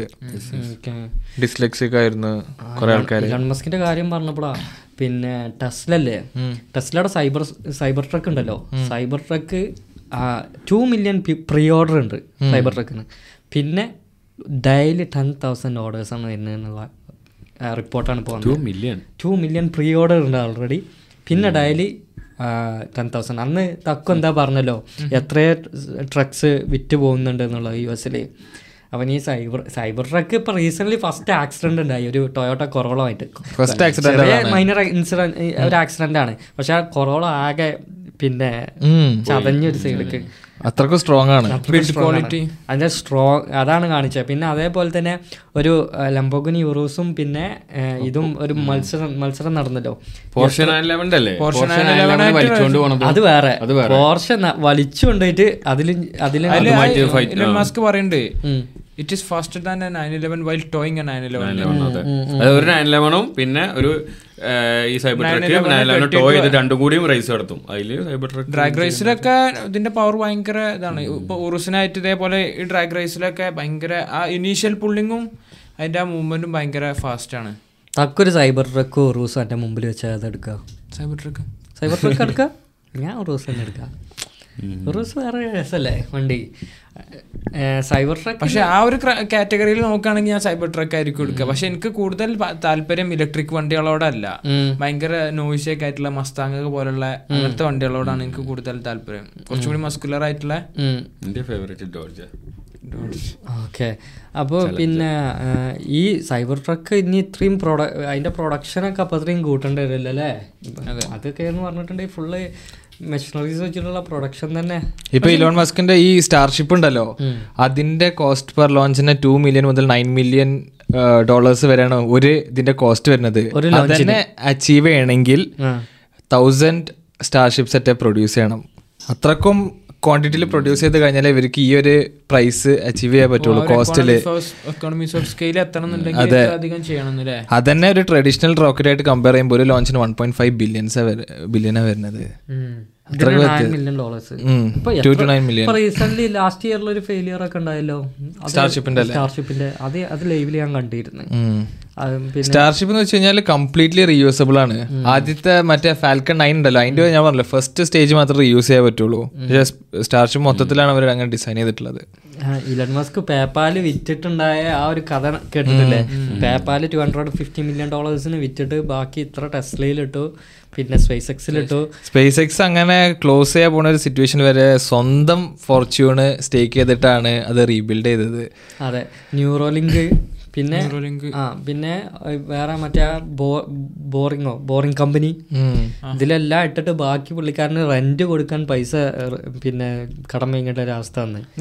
ഓഫീസിൽ തന്നെ കിടക്കലേനി അങ്ങനത്തെ ഒരുപാട് ഫാക്ടറിയിലൊക്കെ കിടക്കുക നാളെ പിന്നെ പുള്ളിക്കാരന് സ്വന്തമായിട്ട് ഒരു അപ്പാർട്ട്മെന്റ് മാൻഷൻ ഒന്നും അങ്ങനെയല്ല. ഒരു ചെറിയ ഈ പണിക്കാർക്കൊക്കെ ബിൽഡ് ബിൽഡ് ചെയ്ത പോലെ ഒരു ചെറിയ വീടാണ്. ഫെയിലിയറിന് എങ്ങനെ തിരിച്ചു വരാന്നുള്ളതിന്റെ ബെസ്റ്റ് എക്സാമ്പിൾ ആണ് ഇലോൺ മസ്ക് ഫാൽക്കണേന്റെ മൂന്ന് ആദ്യത്തെ ത്രീ ലോഞ്ചസും ഫെയിൽ ആയിട്ടുണ്ടായിരുന്നു. നാലാമത്തെ ലോഞ്ചിലാണ് സക്സസ്ഫുൾ ആയത്. ഓരോ തവണ ഫെയിൽ ആയപ്പോഴും ആൾക്കാർ ഇങ്ങനെ ഡിമോട്ടിവേറ്റ് ചെയ്യാൻ ഇങ്ങനെ ശ്രമിച്ചിരുന്നു. ഈ മോഡൽ എക്സിന്റെ ഇതിലുണ്ടല്ലോ. എന്ന് പറഞ്ഞില്ലേ? മറ്റേ ബുള്ളറ്റ് പ്രൂഫ് എന്ന് പറഞ്ഞിട്ട് അതേപോലെ വിഷയം അങ്ങനത്തെ ഒരു അതേപോലെ ആളെ കുട്ടിയുടെ പേര് കണ്ടിട്ടില്ലേ എക്സ് എ എന്നൊക്കെ ഉള്ള പറഞ്ഞിട്ടുള്ള ആ. ഒരു കോഡൊക്കെ വെച്ചിട്ട് ഒരു ഫ്ലൈറ്റിന്റെ കോഡാണ് അയിമ ലാസ്റ്റ് നെയിം ഇവർക്ക് ഒരുപാട് മക്കളുണ്ടല്ലേ? പതിനൊന്ന് മക്കളുണ്ടോ? ആ പല അല്ല മാരേജ് പുള്ളിക്കാരൻ രണ്ടെണ്ണം മൂന്നെണ്ണം കഴിച്ചിട്ടില്ലേ? കുറെ ആൾക്കാർ മൂപ്പര് വിമർശിച്ചിട്ടുണ്ട്. അതായത് മൂപ്പര് ഡെവലപ്പ് ചെയ്യുന്ന രീതിക്ക് ഡിസൈൻ ചെയ്യുന്ന രീതിക്ക് റോക്കറ്റ് ഡിസൈൻ ചെയ്യുന്ന രീതിക്ക് അത്രക്കും സക്സസ് ആവില്ല നീലാം സ്ട്രോങ് വരെ മൂപ്പരെ ഡിമോട്ടിവേറ്റ് ചെയ്തിട്ട് നടക്കൂല എന്ന് പറഞ്ഞിട്ട്. എന്ന് വെച്ചാൽ എലൺ മസ്കിനെ പറഞ്ഞിട്ട് ഒരു കാലത്ത് ഞാൻ ഏറ്റവും കരുതി തന്നെ എന്റെ ബിഗസ്റ്റ് ഹീറോസ് ആയിരുന്നു ഇവർ ഇവർ വരെ ഇത് നടക്കൂല എന്നുള്ള രീതിക്ക് പറഞ്ഞപ്പോൾ അത് റിയലി ടേൺ മീ ഡൗൺ എന്ന് പറഞ്ഞതിനെ പക്ഷെ അവർ ഈ മസ്കും പിന്നെ ജെഫ് ബസോസൊക്കെ ഒക്കെ ഈ സ്പേസ് പ്രോഗ്രാം ചെയ്യുമ്പോഴും അത് ഒരുപാട് ബെനിഫിറ്റ് ചെയ്യുന്ന ഫ്യൂച്ചർ ഓണ്ടർപ്രീനിയേഴ്സിനാണ് അതായത് ഇപ്പോൾ ഇന്റർനെറ്റ് വന്നതുകൊണ്ടാണ് പിന്നെ ഇവർക്ക് ആർക്ക് നമ്മളെ മാർക്ക് സുക്കർബർഗിനും ഇവർക്കും ആമസോണിനും എല്ലാവർക്കും അത് ബിൽഡ് ചെയ്യാൻ പറ്റിയ ഒരു റൂമിലിരുന്നുകൊണ്ട് ഇനിയിപ്പോൾ സ്പേസ് പ്രോഗ്രാം ഇവർ ഈ സ്പേസ് ട്രാവലിംഗ് ഒന്നുപാട് ഈസി ആക്കി കൊടുത്തിട്ടുണ്ടെങ്കിൽ ഒരുപാട് എന്തൊക്കെ ഫ്യൂച്ചർ പ്ലാൻസ് അതെ പ്ലാനറ്റ് എക്സ്പ്ലോർ ചെയ്യലും അങ്ങനത്തെ കാര്യങ്ങളൊക്കെ ഇവർക്ക് ഒന്നുപാട് ഈസിയായി അത് നമ്മളാണ് സംസാരിച്ച ബിഗ്ഗസ്റ്റ്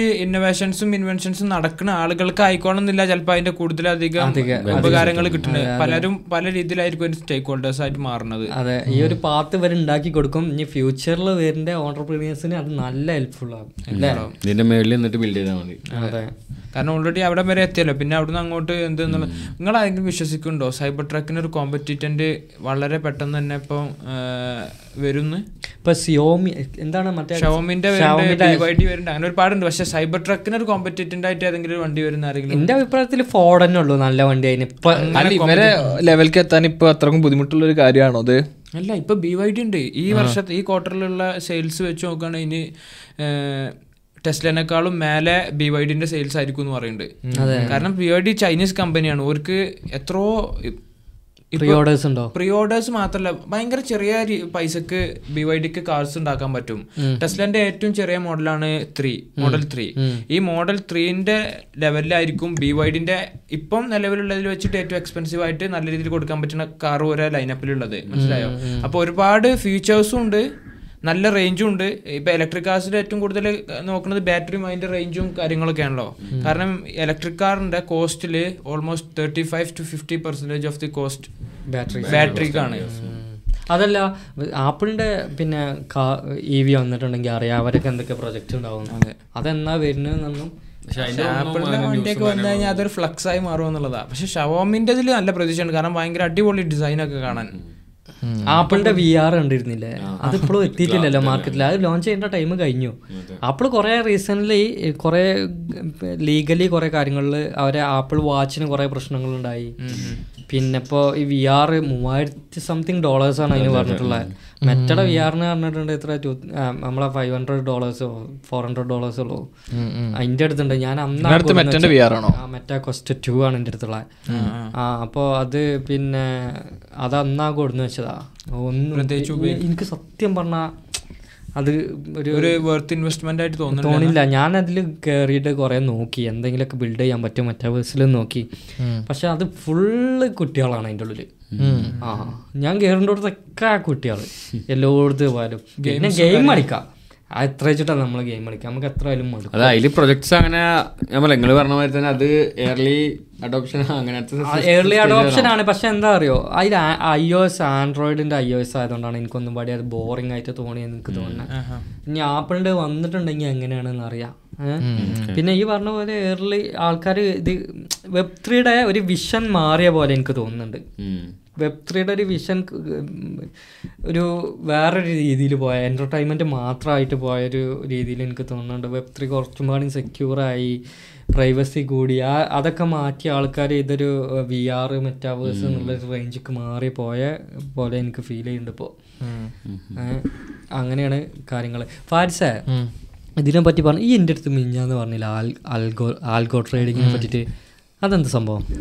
സംഭവം എന്ന് വെച്ച് കഴിഞ്ഞാൽ ഞങ്ങളൊക്കെ ട്രേഡ് ചെയ്തിരുന്ന ആൾക്കാരാണ് സ്റ്റോക്ക് മാർക്കറ്റിൽ ഞങ്ങൾ ഓപ്ഷൻസ് ട്രേഡിംഗ് ആണ് ചെയ്തുകൊണ്ടിരുന്നത് അപ്പോൾ ഇവർ ഞങ്ങൾ സ്റ്റോക്സ് നിന്ന് മാറിയിട്ട് ഓപ്ഷൻസ് ആക്കി. എന്ന് വെച്ച് കഴിഞ്ഞാൽ സിമ്പിൾ ആയിട്ടുള്ള കൺസർവേറ്റീവ് വളരെ കൺസർവേറ്റീവ് ആയിട്ടുള്ള ഒരു ആഴ്ച ഒരു ശതമാനം റിട്ടേൺസ് ഉള്ള ഇതിക്ക് ടാർഗറ്റ് ചെയ്തിട്ട് നമ്മൾ ചെയ്തിരുന്നത് ഇപ്പോൾ ജോലിയും കാര്യങ്ങളൊക്കെ ആയതുകൊണ്ട് എനിക്ക് ട്രേഡ് ചെയ്യാൻ കുറച്ച് ബുദ്ധിമുട്ടാണ്. ഓക്കെ. കാരണം സ്റ്റോക്ക് സ്ക്രീൻ വാച്ച് ചെയ്തുകൊണ്ട് നിൽക്കുക ജോലി അതേ ടൈമിൽ മാനേജ് ചെയ്യുന്ന കുറച്ച് ടാസ്ക് ആണത്.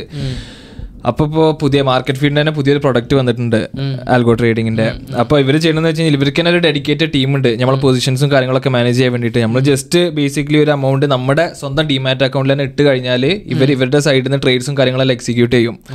ഇവിടെ നമ്മൾ റിട്ടേൺസും കാര്യങ്ങളൊക്കെ നമ്മളെ അക്കൗണ്ടിൽ തന്നെ വരുന്നത്. നമുക്ക് കറക്റ്റ് അത് കാര്യങ്ങളെല്ലാം മോണിറ്റർ ചെയ്യുക അതുകൊണ്ട് തന്നെ ഈ ട്രേഡിംഗ് ജേണി കുറച്ചുകൂടി നല്ല രീതിക്ക് തന്നെ എളുപ്പമാക്കിയിട്ടുണ്ട് അത്. ഓക്കെ. ഇത്രയും കാലം കുറച്ചുകൂടി എഫേർട്ട് ഇട്ട് ചെയ്യേണ്ട കാര്യം ബെസ്റ്റ് തീരുമാനം സ്റ്റോക്ക് മാർക്കറ്റ് പഠിക്കൽ. ഞങ്ങൾ കോവിഡിന്റെ സമയത്ത് ഞങ്ങളത് ഞാനും പഠിച്ചു ഞങ്ങൾക്ക് ഒരേ ബാച്ച് തന്നെയായിരുന്നു ഞങ്ങൾ കോവിഡിന്റെ സമയത്ത്. പ്രത്യേകിച്ച് പരിപാടിയൊന്നുമില്ല. ആ സമയത്താണ് ഞാൻ ഓൺലൈനിൽ ഈ ഷാരിഖിന്റെ വീഡിയോസ് കണ്ടു. വൺ ബൈ വൺ ഓരോ ദിവസം ഓരോ വീഡിയോ കണ്ടു പഠിച്ച് പഠിച്ച്. അവസാനം ഞാൻ ഫസ്റ്റ് ഉണ്ടാക്കിയ പ്രോഫിറ്റ് എത്ര അമ്പത് റുപ്യ. ഭയങ്കര സന്തോഷമാണ് ഭയങ്കര സന്തോഷം കാരണം ഫസ്റ്റ് ഡേ ഇവർ കുറച്ച് നേരത്തെ തുടങ്ങി. ഇവർ അക്കൗണ്ട് ഒക്കെ നേരത്തെ റെഡിയായി ഞാൻ രണ്ട് ദിവസം കഴിഞ്ഞിട്ട് ഞാൻ തുടങ്ങുന്നത്. ഫസ്റ്റ് ഡേ തന്നെ ഞാൻ ട്രേഡ് ചെയ്യുമ്പോൾ എനിക്ക് കിട്ടുന്നത് അമ്പത് റുപ്യാണ്. അന്ന് തന്നെ ഇപ്പോൾ നമ്മളിങ്ങനെ കാണണം എന്നാൽ അമ്പത് റുപ്യ അപ്പോൾ ഇത്ര പെർസെന്റേജ് അപ്പോൾ മന്ത്ലി ഇത്ര പെർസെന്റ് ഒക്കെ ഇതിലിങ്ങനെ കാണാം നമ്മൾ ഭയങ്കര സ്വപ്നം കാണും നമ്മൾ ഈ സ്റ്റോക്ക് മാർക്കറ്റിൽ പ്രോഫിറ്റ് ഉണ്ടാകുമ്പോൾ പക്ഷേ മനസ്സിലാക്കേണ്ട അതേപോലെ ലോസും വരുന്നില്ലാണ് ഞാൻ കാരണം ചോദിക്കട്ടെ? ഈ ട്രേഡിങ്ങിൽ ഈ എൻഡിൽ എനിക്ക് പൈസ കിട്ടുന്നുണ്ടെങ്കിൽ ആ എൻഡിൽ എനിക്ക് പോകുന്നില്ലേ? അത്. ഓപ്ഷൻസിലാണ് ഫ്യൂച്ചേഴ്സ് ആൻഡ് ഓപ്ഷൻസിലാണ് നടക്കുന്നത് ഓക്കെ. ഇപ്പൊ ക്രിപ്റ്റോയിൽ വരികയാണെന്ന് വെച്ചാൽ അങ്ങനെയാണ്.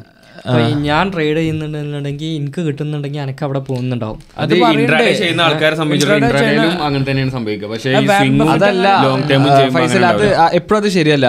കാരണം നിങ്ങളിപ്പോ ബിറ്റ് കോയിന് സപ്പോസ് ഒരു പോയിന്റ് നിന്ന് വാങ്ങിയിട്ടുണ്ട്. ഓക്കെ അതിന് മുന്നേ വാങ്ങിയ കുറെ ആൾക്കാർ ഉണ്ടാക്കും. അപ്പൊ അവരത് സെൽ ചെയ്ത് കഴിഞ്ഞാൽ അവർക്കും പ്രോഫിറ്റ് ഉണ്ടാവും നിങ്ങൾക്കും പ്രോഫിറ്റ് ഉണ്ടാവും. മനസ്സിലായില്ലേ? നിങ്ങൾ ഈ വരുന്ന ഈ പറയുന്ന കേസ് എന്ന് വെച്ച് കഴിഞ്ഞാൽ ഒരാളുടെ പ്രോഫിറ്റ് മറ്റാളുടെ ഗെയിൻ ആവണത് എന്ന് വെച്ച് കഴിഞ്ഞാൽ ഫ്യൂച്ചേഴ്സ് ആൻഡ് ഓപ്ഷൻസിലാണ് ഡെറിവേറ്റീവ്സിലാണ് അല്ല ഇൻട്രാഡേ ട്രേഡ് Intraday അങ്ങനെ തന്നെയാണ്. ട്രേഡിംഗിലും അങ്ങനെ തന്നെയാണ് ട്രേഡിംഗ് ഡിപ്പെൻസ് അത് ആര് ഏത് പോയിന്റിൽ നിന്ന് വാങ്ങി എന്നുള്ളത് കൂടി നോക്കും. അല്ലാതെ അത് പ്യൂർ ആയിട്ട് പറയാൻ പറ്റില്ല. വാരൻ ബഫറ്റിന്റെ ആണോ ഒരു കോട്ടുള്ളത് ഇങ്ങനെ ട്രേഡിങ്ങിൽ മഴ പൈസ money flows from impatient to emotion അല്ല? അതപ്പോൾ നമ്മൾ ചിന്തിക്കട്ടെ നമ്മളെ എന്തിലുള്ള ആൾ അത്രയും സ്മാർട്ട് ആണെങ്കിൽ നമ്മളും പ്രിപ്പയർ ആവണം എന്നുള്ളതാണ് ഞാൻ ഉദ്ദേശിക്കുന്നത് പറഞ്ഞു ഇല്ല അങ്ങനെയല്ല സ്റ്റോക്കിൽ പക്ഷെ പറഞ്ഞ മാതിരി തന്നെ അത്ര നിങ്ങൾ ഈ പറഞ്ഞ മാതിരി അങ്ങനെയല്ല. ഇപ്പൊ നമ്മൾ ഓപ്ഷൻസ് ചെയ്യുമ്പോഴാണ് ഈ പ്രശ്നം. നമ്മൾ സ്വിങ് ചെയ്യുമ്പോഴോ അല്ലെങ്കിൽ ലോങ് ടൈമൊക്കെ വാങ്ങുമ്പോൾ പ്രശ്നം. ഞാൻ ഫോർ എക്സാമ്പിൾ പറഞ്ഞു നിങ്ങൾ ചാറ്റന്റെ ഒരു സ്റ്റോക്ക് ഒരു ഇരുന്നൂറ് റുപ്യക്കോ അല്ലെങ്കിൽ ഒരു ഇത്ര റുപ്യക്കോ വാങ്ങി. അത് നിങ്ങൾ ഒരു നാനൂറായപ്പോ വിൽക്കുകയാണ് അപ്പൊ ഞാനത് വാങ്ങി.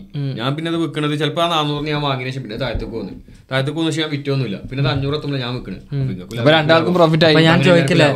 ഞാൻ ചോദിക്കട്ടെ. ഇപ്പൊ ഞാൻ ലോങ് ടൈമിൽ ഞാൻ ഇൻവെസ്റ്റ് ചെയ്ത ശേഷം പിന്നെ താന്ന് പോയി പിന്നെ പൊന്തിയിട്ടില്ല. റോങ് ആയി. നിങ്ങളത് ഹോൾഡ് ചെയ്യാണല്ലോ. അപ്പോൾ നിങ്ങൾ സെൽ ചെയ്തിട്ട് അതെ ഞാൻ പറഞ്ഞു വെച്ച് കഴിഞ്ഞാൽ എല്ലാ കേസിലും ഒരാളുടെ ലാഭം മറ്റാളുടെ ലോസ് ആകേണ്ട ആവശ്യമില്ല എന്നാ ഞാൻ പറയണേ. ഇപ്പം ഈ രണ്ടായിരത്തി ഇരുപതിൽ തന്നെ ഞങ്ങളൊന്നും എന്ത് ചെയ്യണം? അതായത് ഇങ്ങോട്ട് വരാനുള്ള പ്ലാൻസ് ഉണ്ടായിരുന്നു വേറെ കുറേ കോഴ്സുകളും കാര്യങ്ങളൊക്കെ ഇങ്ങനെ അറ്റൻഡ് ചെയ്യേണ്ടിയിരുന്നു. കൊറോണ ടൈം വന്നപ്പോൾ എല്ലാം സ്റ്റോപ്പ് ആയിന്. ഞങ്ങൾ ജർമ്മൻ പഠിച്ചുകൊണ്ടിരിക്കേനെ അന്ന് കൊറോണ വന്ന ടൈമിൽ നമുക്ക് എന്ത് ചെയ്യണം എന്നറിയാം വെറുതെ വീട്ടിൽ ഇങ്ങനെ ഇരിക്കുന്ന ടൈമിലാണ് ഷാരിഖ് ഷംസുദ്ദീന് ഇങ്ങനത്തെ ഒരു കോഴ്സ് ലോഞ്ച് ചെയ്തത്. അപ്പോൾ ആ ടൈമിൽ തന്നെ ഈ സ്റ്റോക്ക് മാർക്കറ്റിന്റെ ഒരു ഫീൽഡിൽ ഒരു റെവല്യൂഷനെ സൃഷ്ടിച്ച ഒരാളാണ് ഷാരിഖ് ഷംസുദ്ദീൻ. എന്ന് വെച്ച് കഴിഞ്ഞാൽ ബാക്കി എല്ലാവരും പെയ്ഡായിട്ട് ആ കോഴ്സ് കൊടുത്തുകൊണ്ടിരുന്ന ടൈമിൽ മൂപ്പര് ഫ്രീ ആയിട്ട് എ ടു സെഡ് എന്ന് വെച്ചാൽ ലോങ് ടേം ഇൻവെസ്റ്റിങ്ങും ട്രേഡിങ്ങും ഓപ്ഷൻസ് എല്ലാം ഫ്രീ ആയിട്ട് പഠിപ്പിച്ച ഏക യൂട്യൂബറാണ് ആണ് ഓർഗനൈസ് ചെയ്ത് കാര്യങ്ങൾ വളരെ സ്ട്രക്ചർഡ് ആയിട്ടുള്ള ഫിനാൻഷ്യൽ ഡാറ്റ എങ്ങനെ വായിക്കുക അതുപോലെ തന്നെ ഓലെ ഇയർലി ക്വാർട്ടർലി റിസൾട്ട് എങ്ങനെ വായിക്കുക? അതൊക്കെ ഞാൻ പഠിക്കണ മൂപ്പരെ വീഡിയോസ് ത്രൂ ആണ്. നമുക്ക് അല്ലെങ്കിൽ ഇങ്ങനത്തെ ഫിനാൻഷ്യൽ എഡ്യൂക്കേഷൻ നിങ്ങൾ പറഞ്ഞ മാതിരി നമുക്ക് സ്കൂളിൽ ഒന്നും കിട്ടിയില്ല. പക്ഷെ മൂപ്പരെ വീഡിയോസ് ഒരുപാട് ശേഷം ബാച്ചിലേഴ്സ് പോലും പഠിച്ചതിന് ശേഷമാണ് എനിക്ക് ഇങ്ങനത്തെ ഒരു ഫിനാൻഷ്യൽ നോളജ് പോലും കിട്ടുന്നത് ബാക്കി യൂട്യൂബേഴ്സ് ഒക്കെ കണ്ടില്ല അച്ഛനാരായണന്റെ എന്ന് പറഞ്ഞിട്ടില്ല പക്ഷെ ഓരൊക്കെ പല സ്ഥലത്ത് ഇങ്ങനെ ഒരു സ്ട്രക്ചർ ഇല്ല. ഒരു ബിഗിനറിനെ എങ്ങനെ സ്റ്റാർട്ട് ചെയ്യണം എന്നുള്ള ഒരു സ്റ്റാർട്ടിംഗ് പോയിന്റ് ഇല്ല. ഞങ്ങളൊക്കെ പല തവണ സ്റ്റോക്ക് മാർക്കറ്റ് പഠിക്കണം എന്നുള്ള ആഗ്രഹം ഉണ്ടായിരുന്നു. പക്ഷെ എവിടുന്ന് സ്റ്റാർട്ട് ചെയ്യണം എവിടുന്നൊക്കെ കുറെ വീഡിയോസ് കാണും. ഒരു ഒരു സ്ട്രക്ചർ കിട്ടുന്നില്ല മൊത്തത്തിൽ അങ്ങനെയാണ് ഇങ്ങനത്തെ ഒരു കോഴ്സ് വന്നപ്പോൾ ഞങ്ങൾ മൊത്തത്തിൽ ഇരുന്ന് പഠിക്കാൻ പറ്റി. അതന്നെ ഇപ്പോൾ ഞങ്ങൾ പഠിച്ചതിനെ വെച്ചിട്ട് ഏറ്റവും വലിയൊരു സ്കില്ലാണ് ഈ ട്രേഡിങ്ങും ഇൻവെസ്റ്റിംഗ് എന്ന് പറയുന്നത്. നമ്മൾ ഏതൊരു കാര്യം ചെയ്യുമ്പോൾ നമ്മൾ പൈസ ഉണ്ടാക്കുമ്പോൾ ഒരു പോർഷനെ ഇൻവെസ്റ്റ് ചെയ്യണം. മണി മാനേജ്മെന്റ് ആണ് നമ്മൾ ഒരു പരിധി വരെ അതിലൂടെ പഠിക്കുന്നത് ഞാനൊക്കെ സാലറി കിട്ടുമ്പോൾ അതിലൊരു ടെൻ ടു ഫിഫ്റ്റീൻ പെർസെന്റേജ് വരെയൊക്കെ എന്തായാലും എല്ലാ മാസവും സ്റ്റോക്ക് കിട്ടുന്നുണ്ട് നല്ല കാര്യം. അതായത് ലോങ് ടൈം ഇൻവെസ്റ്റ്മെന്റ് ആയിട്ട് കാരണം ഡെയിലി ട്രേഡ് ഞാൻ പറയാം നമ്മൾ ചെയ്തിട്ടുണ്ടായിരുന്നു. പക്ഷേ പിന്നെ നമ്മൾ സ്റ്റഡീസോ കഴിഞ്ഞ് വർക്ക് കയറിയപ്പോൾ ഡെയിലി ട്രേഡ് ചെയ്യാൻ കഴിയില്ല. കാരണം നമുക്ക് ചാർട്ട് നോക്കാൻ പറ്റില്ല. ലോങ് ടേം ഇൻവെസ്റ്റ്മെന്റ് രീതിയിൽ എല്ലാ മാസവും സാലറിന്റെ ഒരു ടെൻ ടു ഞാൻ ഞാൻ crypto long long time hold ചെയ്യുന്നില്ല. ഞാൻ സ്റ്റോക്കിൽ ഇതുവരെ തൊട്ടിട്ടന്നില്ല ഇല്ല സത്യം പറഞ്ഞാൽ ക്രിപ്റ്റോ എന്താ വെച്ചിട്ടാ ഞാൻ ഇപ്പോൾ ഞാൻ എൻ എഫ് ടി പറഞ്ഞപ്പോൾ ഞാൻ ഏറ്റവും ആദ്യം എൻ എഫ് ടീസ് മേടിച്ചാളാണ് ഇപ്പോൾ first Bored Ape Yacht Club വന്നല്ലോ അത് വന്നു അത് രണ്ടായിരത്തി ഇരുപത്തൊന്ന് ജൂണിലോ ഏപ്രിലോ അങ്ങനെ ലോഞ്ച് ആയത്. അപ്പോൾ അത് ബിഗിനിങ്ങിൽ രണ്ടായിരത്തി ഇരുപത്തൊന്നിന്റെ ബിഗിനിങ്ങിൽ അത് ലോഞ്ചായി അപ്പോൾ അത് വന്ന് അപ്പോൾ ആ ആ- ടൈമിലൊക്കെ ടൈമിലൊക്കെ two hundred ഡോളേഴ്സിനൊക്കെ trade floor price two hundred ഡോളേഴ്സൊക്കെ ആയിരുന്നു അതിന്റെ പിന്നീട് കണ്ടുക്കണം പെട്ടെന്നാണ് പൊന്തി. പെട്ടെന്ന് ഫ്ലോർ പ്രൈസ് കണ്ട് പൊന്തിയപ്പോൾ ഒരുപാട് ബോർഡ് ഇപ്പോൾ ഈ ആർട്ട് ക്ലബിന്റെ ഒരുപാട് കോപ്പി പ്രൊജക്ട്സ് വന്ന്. അത് മാത്രമല്ല അതൊക്കെ ഇൻസ്റ്റഗ്രാം ഇൻഫ്ലുവൻസേഴ്സിന് വെച്ചുകൊണ്ട് അവർ പ്രൊമോട്ട് ചെയ്തു. എങ്ങനെ പ്രൊമോട്ട് ചെയ്തെന്ന് വെച്ചിട്ടുണ്ടെങ്കിൽ ഈ ഈ ഈ ഒരു ആർട്ട് ഞാൻ ആൾക്കാർ ഇത്ര പൈസക്ക് മേടിച്ചിട്ട് നല്ല പ്രോഫിറ്റിൽ വിറ്റു എന്നുള്ളൊരു പ്രൊമോ പ്രൊമോഷൻ അധികം പേരും ചെയ്തത് അപ്പം എന്നാൽ അവർ ചെയ്യുമ്പോൾ ബോർഡ് ഏപ്പിന്റെ അതേ കോപ്പിയിൽ ഒരുപാട് എയ്പ്പിന്റെ ചിത്രമുള്ള പ്രൊജക്ട്സ് വന്ന്. ഒരുപാടെണ്ണം വന്ന്. പിന്നെ ലേസി എയ്പ്പ് അങ്ങനെയൊക്കെ ഓരോന്ന് പറഞ്ഞിട്ട്.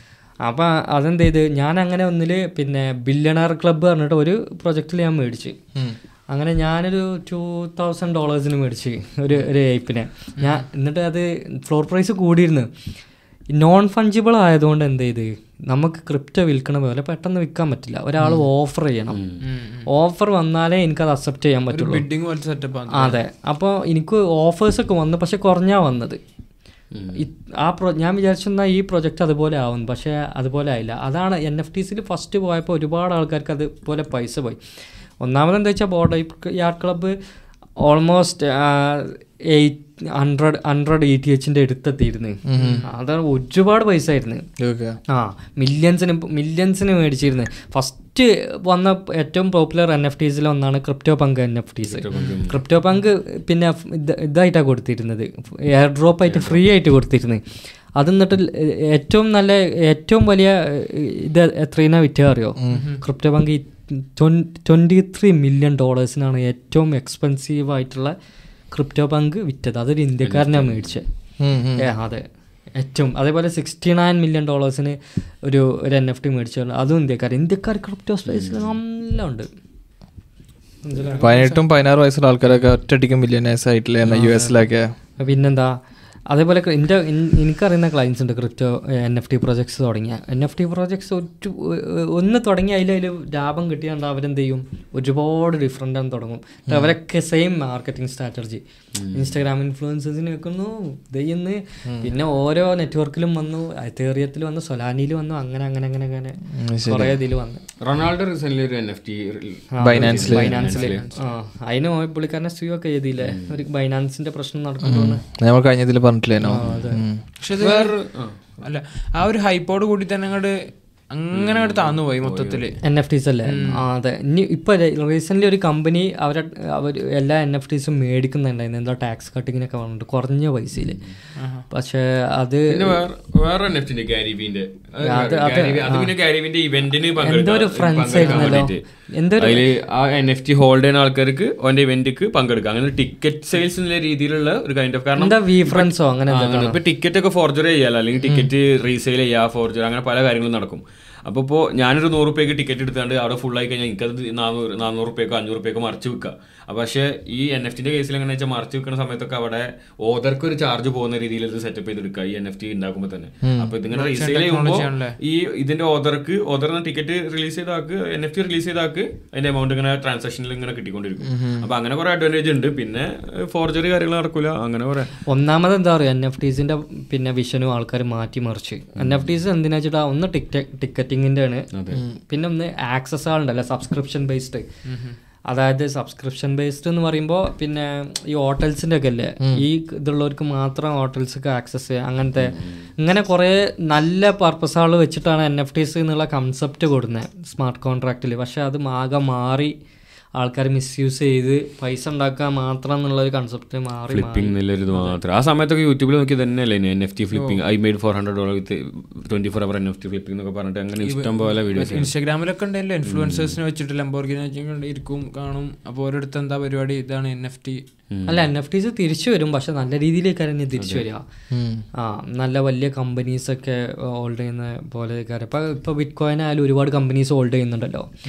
ഇപ്പോൾ മൈക്രോ സ്ട്രാറ്റജി പറഞ്ഞിട്ടുള്ള മൈക്കൽ സൈലറിന്റെ കമ്പനി ഉണ്ട് അവരാണ് പ്രൈവറ്റ് കമ്പനി ഏറ്റവും കൂടുതൽ ബിറ്റ് കോയിൻ പിന്നെ ഓൺ ചെയ്യുന്നത് more than hundred K bitcoins own ചെയ്യുന്നുണ്ട്. രണ്ടായിരത്തി പത്തൊമ്പതിലാണ് പുള്ളിക്കാരൻ മേടിക്കാൻ തുടങ്ങിയത്. രണ്ടായിരത്തി പത്തൊമ്പതിൽ രണ്ടായിരത്തി പത്തൊമ്പത് ഇതുവരെ മോർ ദാൻ ഹൺഡ്രഡ് കെ ആ അതാ പറഞ്ഞത് രണ്ടായിരത്തി പതിമൂന്നിൽ മേടിക്കാൻ തുടങ്ങിയതാണ് ആര്? കോയിൻ ബേസ് ഇപ്പോഴും അവരത്ര ഇല്ല കോയിൻ ബൈസ് എക്സ്ചേഞ്ച് എന്നിട്ടും ഈ ഹൺഡ്രഡ് കെന്റെ മേലുള്ള പിന്നെ ബിറ്റ്കോയിലുള്ള മൈക്രോ മൈക്രോ സ്റ്റാറ്റർജിന്റെ അടുത്തുള്ള എന്ന് പറഞ്ഞിട്ടുണ്ടെങ്കിൽ വൺ പോയിന്റ് സംതിങ് പെർസെന്റേജ് ഉള്ളൂ. ബിറ്റ്കോയിന്റെ മൊത്തം സപ്ലൈ ചെയ്യുന്നത് ട്വന്റി മില്യൺ സപ്ലൈ ചെയ്യുന്നത് അപ്പോൾ ബിറ്റ് കോയിൻ ഇനി നല്ല ചാൻസ് ഇപ്പോഴും ഉണ്ട്. എപ്പോഴാണ് നെക്സ്റ്റ് ടൈം ഇപ്പോൾ നാൽപ്പത്തയ്യായിരം ഡോളറായി bitcoin E T F S C C approval ചെയ്തിട്ടുണ്ടെങ്കിൽ ഇനിയും കൂടും. ഹാഫിംഗ് ആൽവിങ്ങിന്റെ കുറച്ചും പാടി ദിവസം കഴിഞ്ഞിട്ടില്ലല്ലോ. പക്ഷേ ആ എന്തായാലും എനിക്ക് തോന്നുന്നു അതൊക്കെ ഒരു ഐപ്പിലാണ്ട് കയറും പൈസ പിന്നെ അങ്ങോട്ട് കുറയും. ബിറ്റ്കോയിന്റെ അത്ര കയറും പിന്നെ കുറയും എന്നുള്ള രീതിയിലാണ്. പക്ഷെ ഇതിലൊക്കെ ഇപ്പോഴും ട്രേഡും ട്രാൻസാക്ഷൻ നടത്തുന്ന ആൾക്കാരുണ്ട്. നമ്മൾ അറിവില്ലാത്തതുകൊണ്ടാണ് ഒരുപാട് ഈ ഇപ്പം ഞാൻ പറഞ്ഞില്ല ഈ വിദേശത്തുനിന്നൊക്കെ സാധനം മേടിക്കുന്നതിൽ ഇപ്പോൾ ലാപ്ടോപ്സ് അല്ലെങ്കിൽ ഇങ്ങനെ ഈ യൂസ്ഡ് സാധനങ്ങളൊക്കെ മേടിക്കുന്ന ഇവരൊക്കെ ബിറ്റ് കോയിനിൽ ട്രാൻസാക്ഷൻ ചെയ്യലുണ്ട്. ഇല്ലീഗൽ ആക്ടിവിറ്റീസ് ബിറ്റ് ഡീലർ ഏറ്റവും കൂടുതൽ നടക്കേണ്ടത് ബാങ്ക് ട്രാൻസ്ഫറിലൂടെയാണ് ബിറ്റ് കോയിൻ അല്ല ആൾക്കാരെ വിചാരമുണ്ട് ബിറ്റ് കോയിനിലൂടെയാണ് ഇങ്ങനത്തെ ട്രാൻസാക്ഷൻ ഒക്കെ അല്ല സാധാ നോർമൽ ബാങ്കിങ് ട്രാൻസ്ഫറാണ് ഏറ്റവും കൂടുതൽ ഇപ്പം. നാളെ ഇനിയിപ്പോൾ ഏതായാലും എപ്സ്റ്റിന്റെ ഇത് വരുമ്പോൾ നമുക്കറിയാം. നമ്മൾ ഈ എപ്പിസോഡ് എന്തായാലും അപ്ലോഡ് ചെയ്തിട്ടുണ്ടെങ്കിൽ അതിൽ ചെയ്തിട്ടുണ്ടെങ്കിൽ നമ്മളത് പറയാൻ പറ്റില്ലല്ലോ. ചെയ്ത് കഴിഞ്ഞിട്ടുണ്ടാവും അപ്ലോഡ് ചെയ്തിട്ട്. വേറെ ഒന്നുമില്ലല്ലോ നീ വേറെ ഒന്നുമില്ലല്ലോ ഇല്ലല്ല തക്കുദ്ദീൻ ഓക്കെ നമുക്ക് താങ്ക് യു ഗൈസ്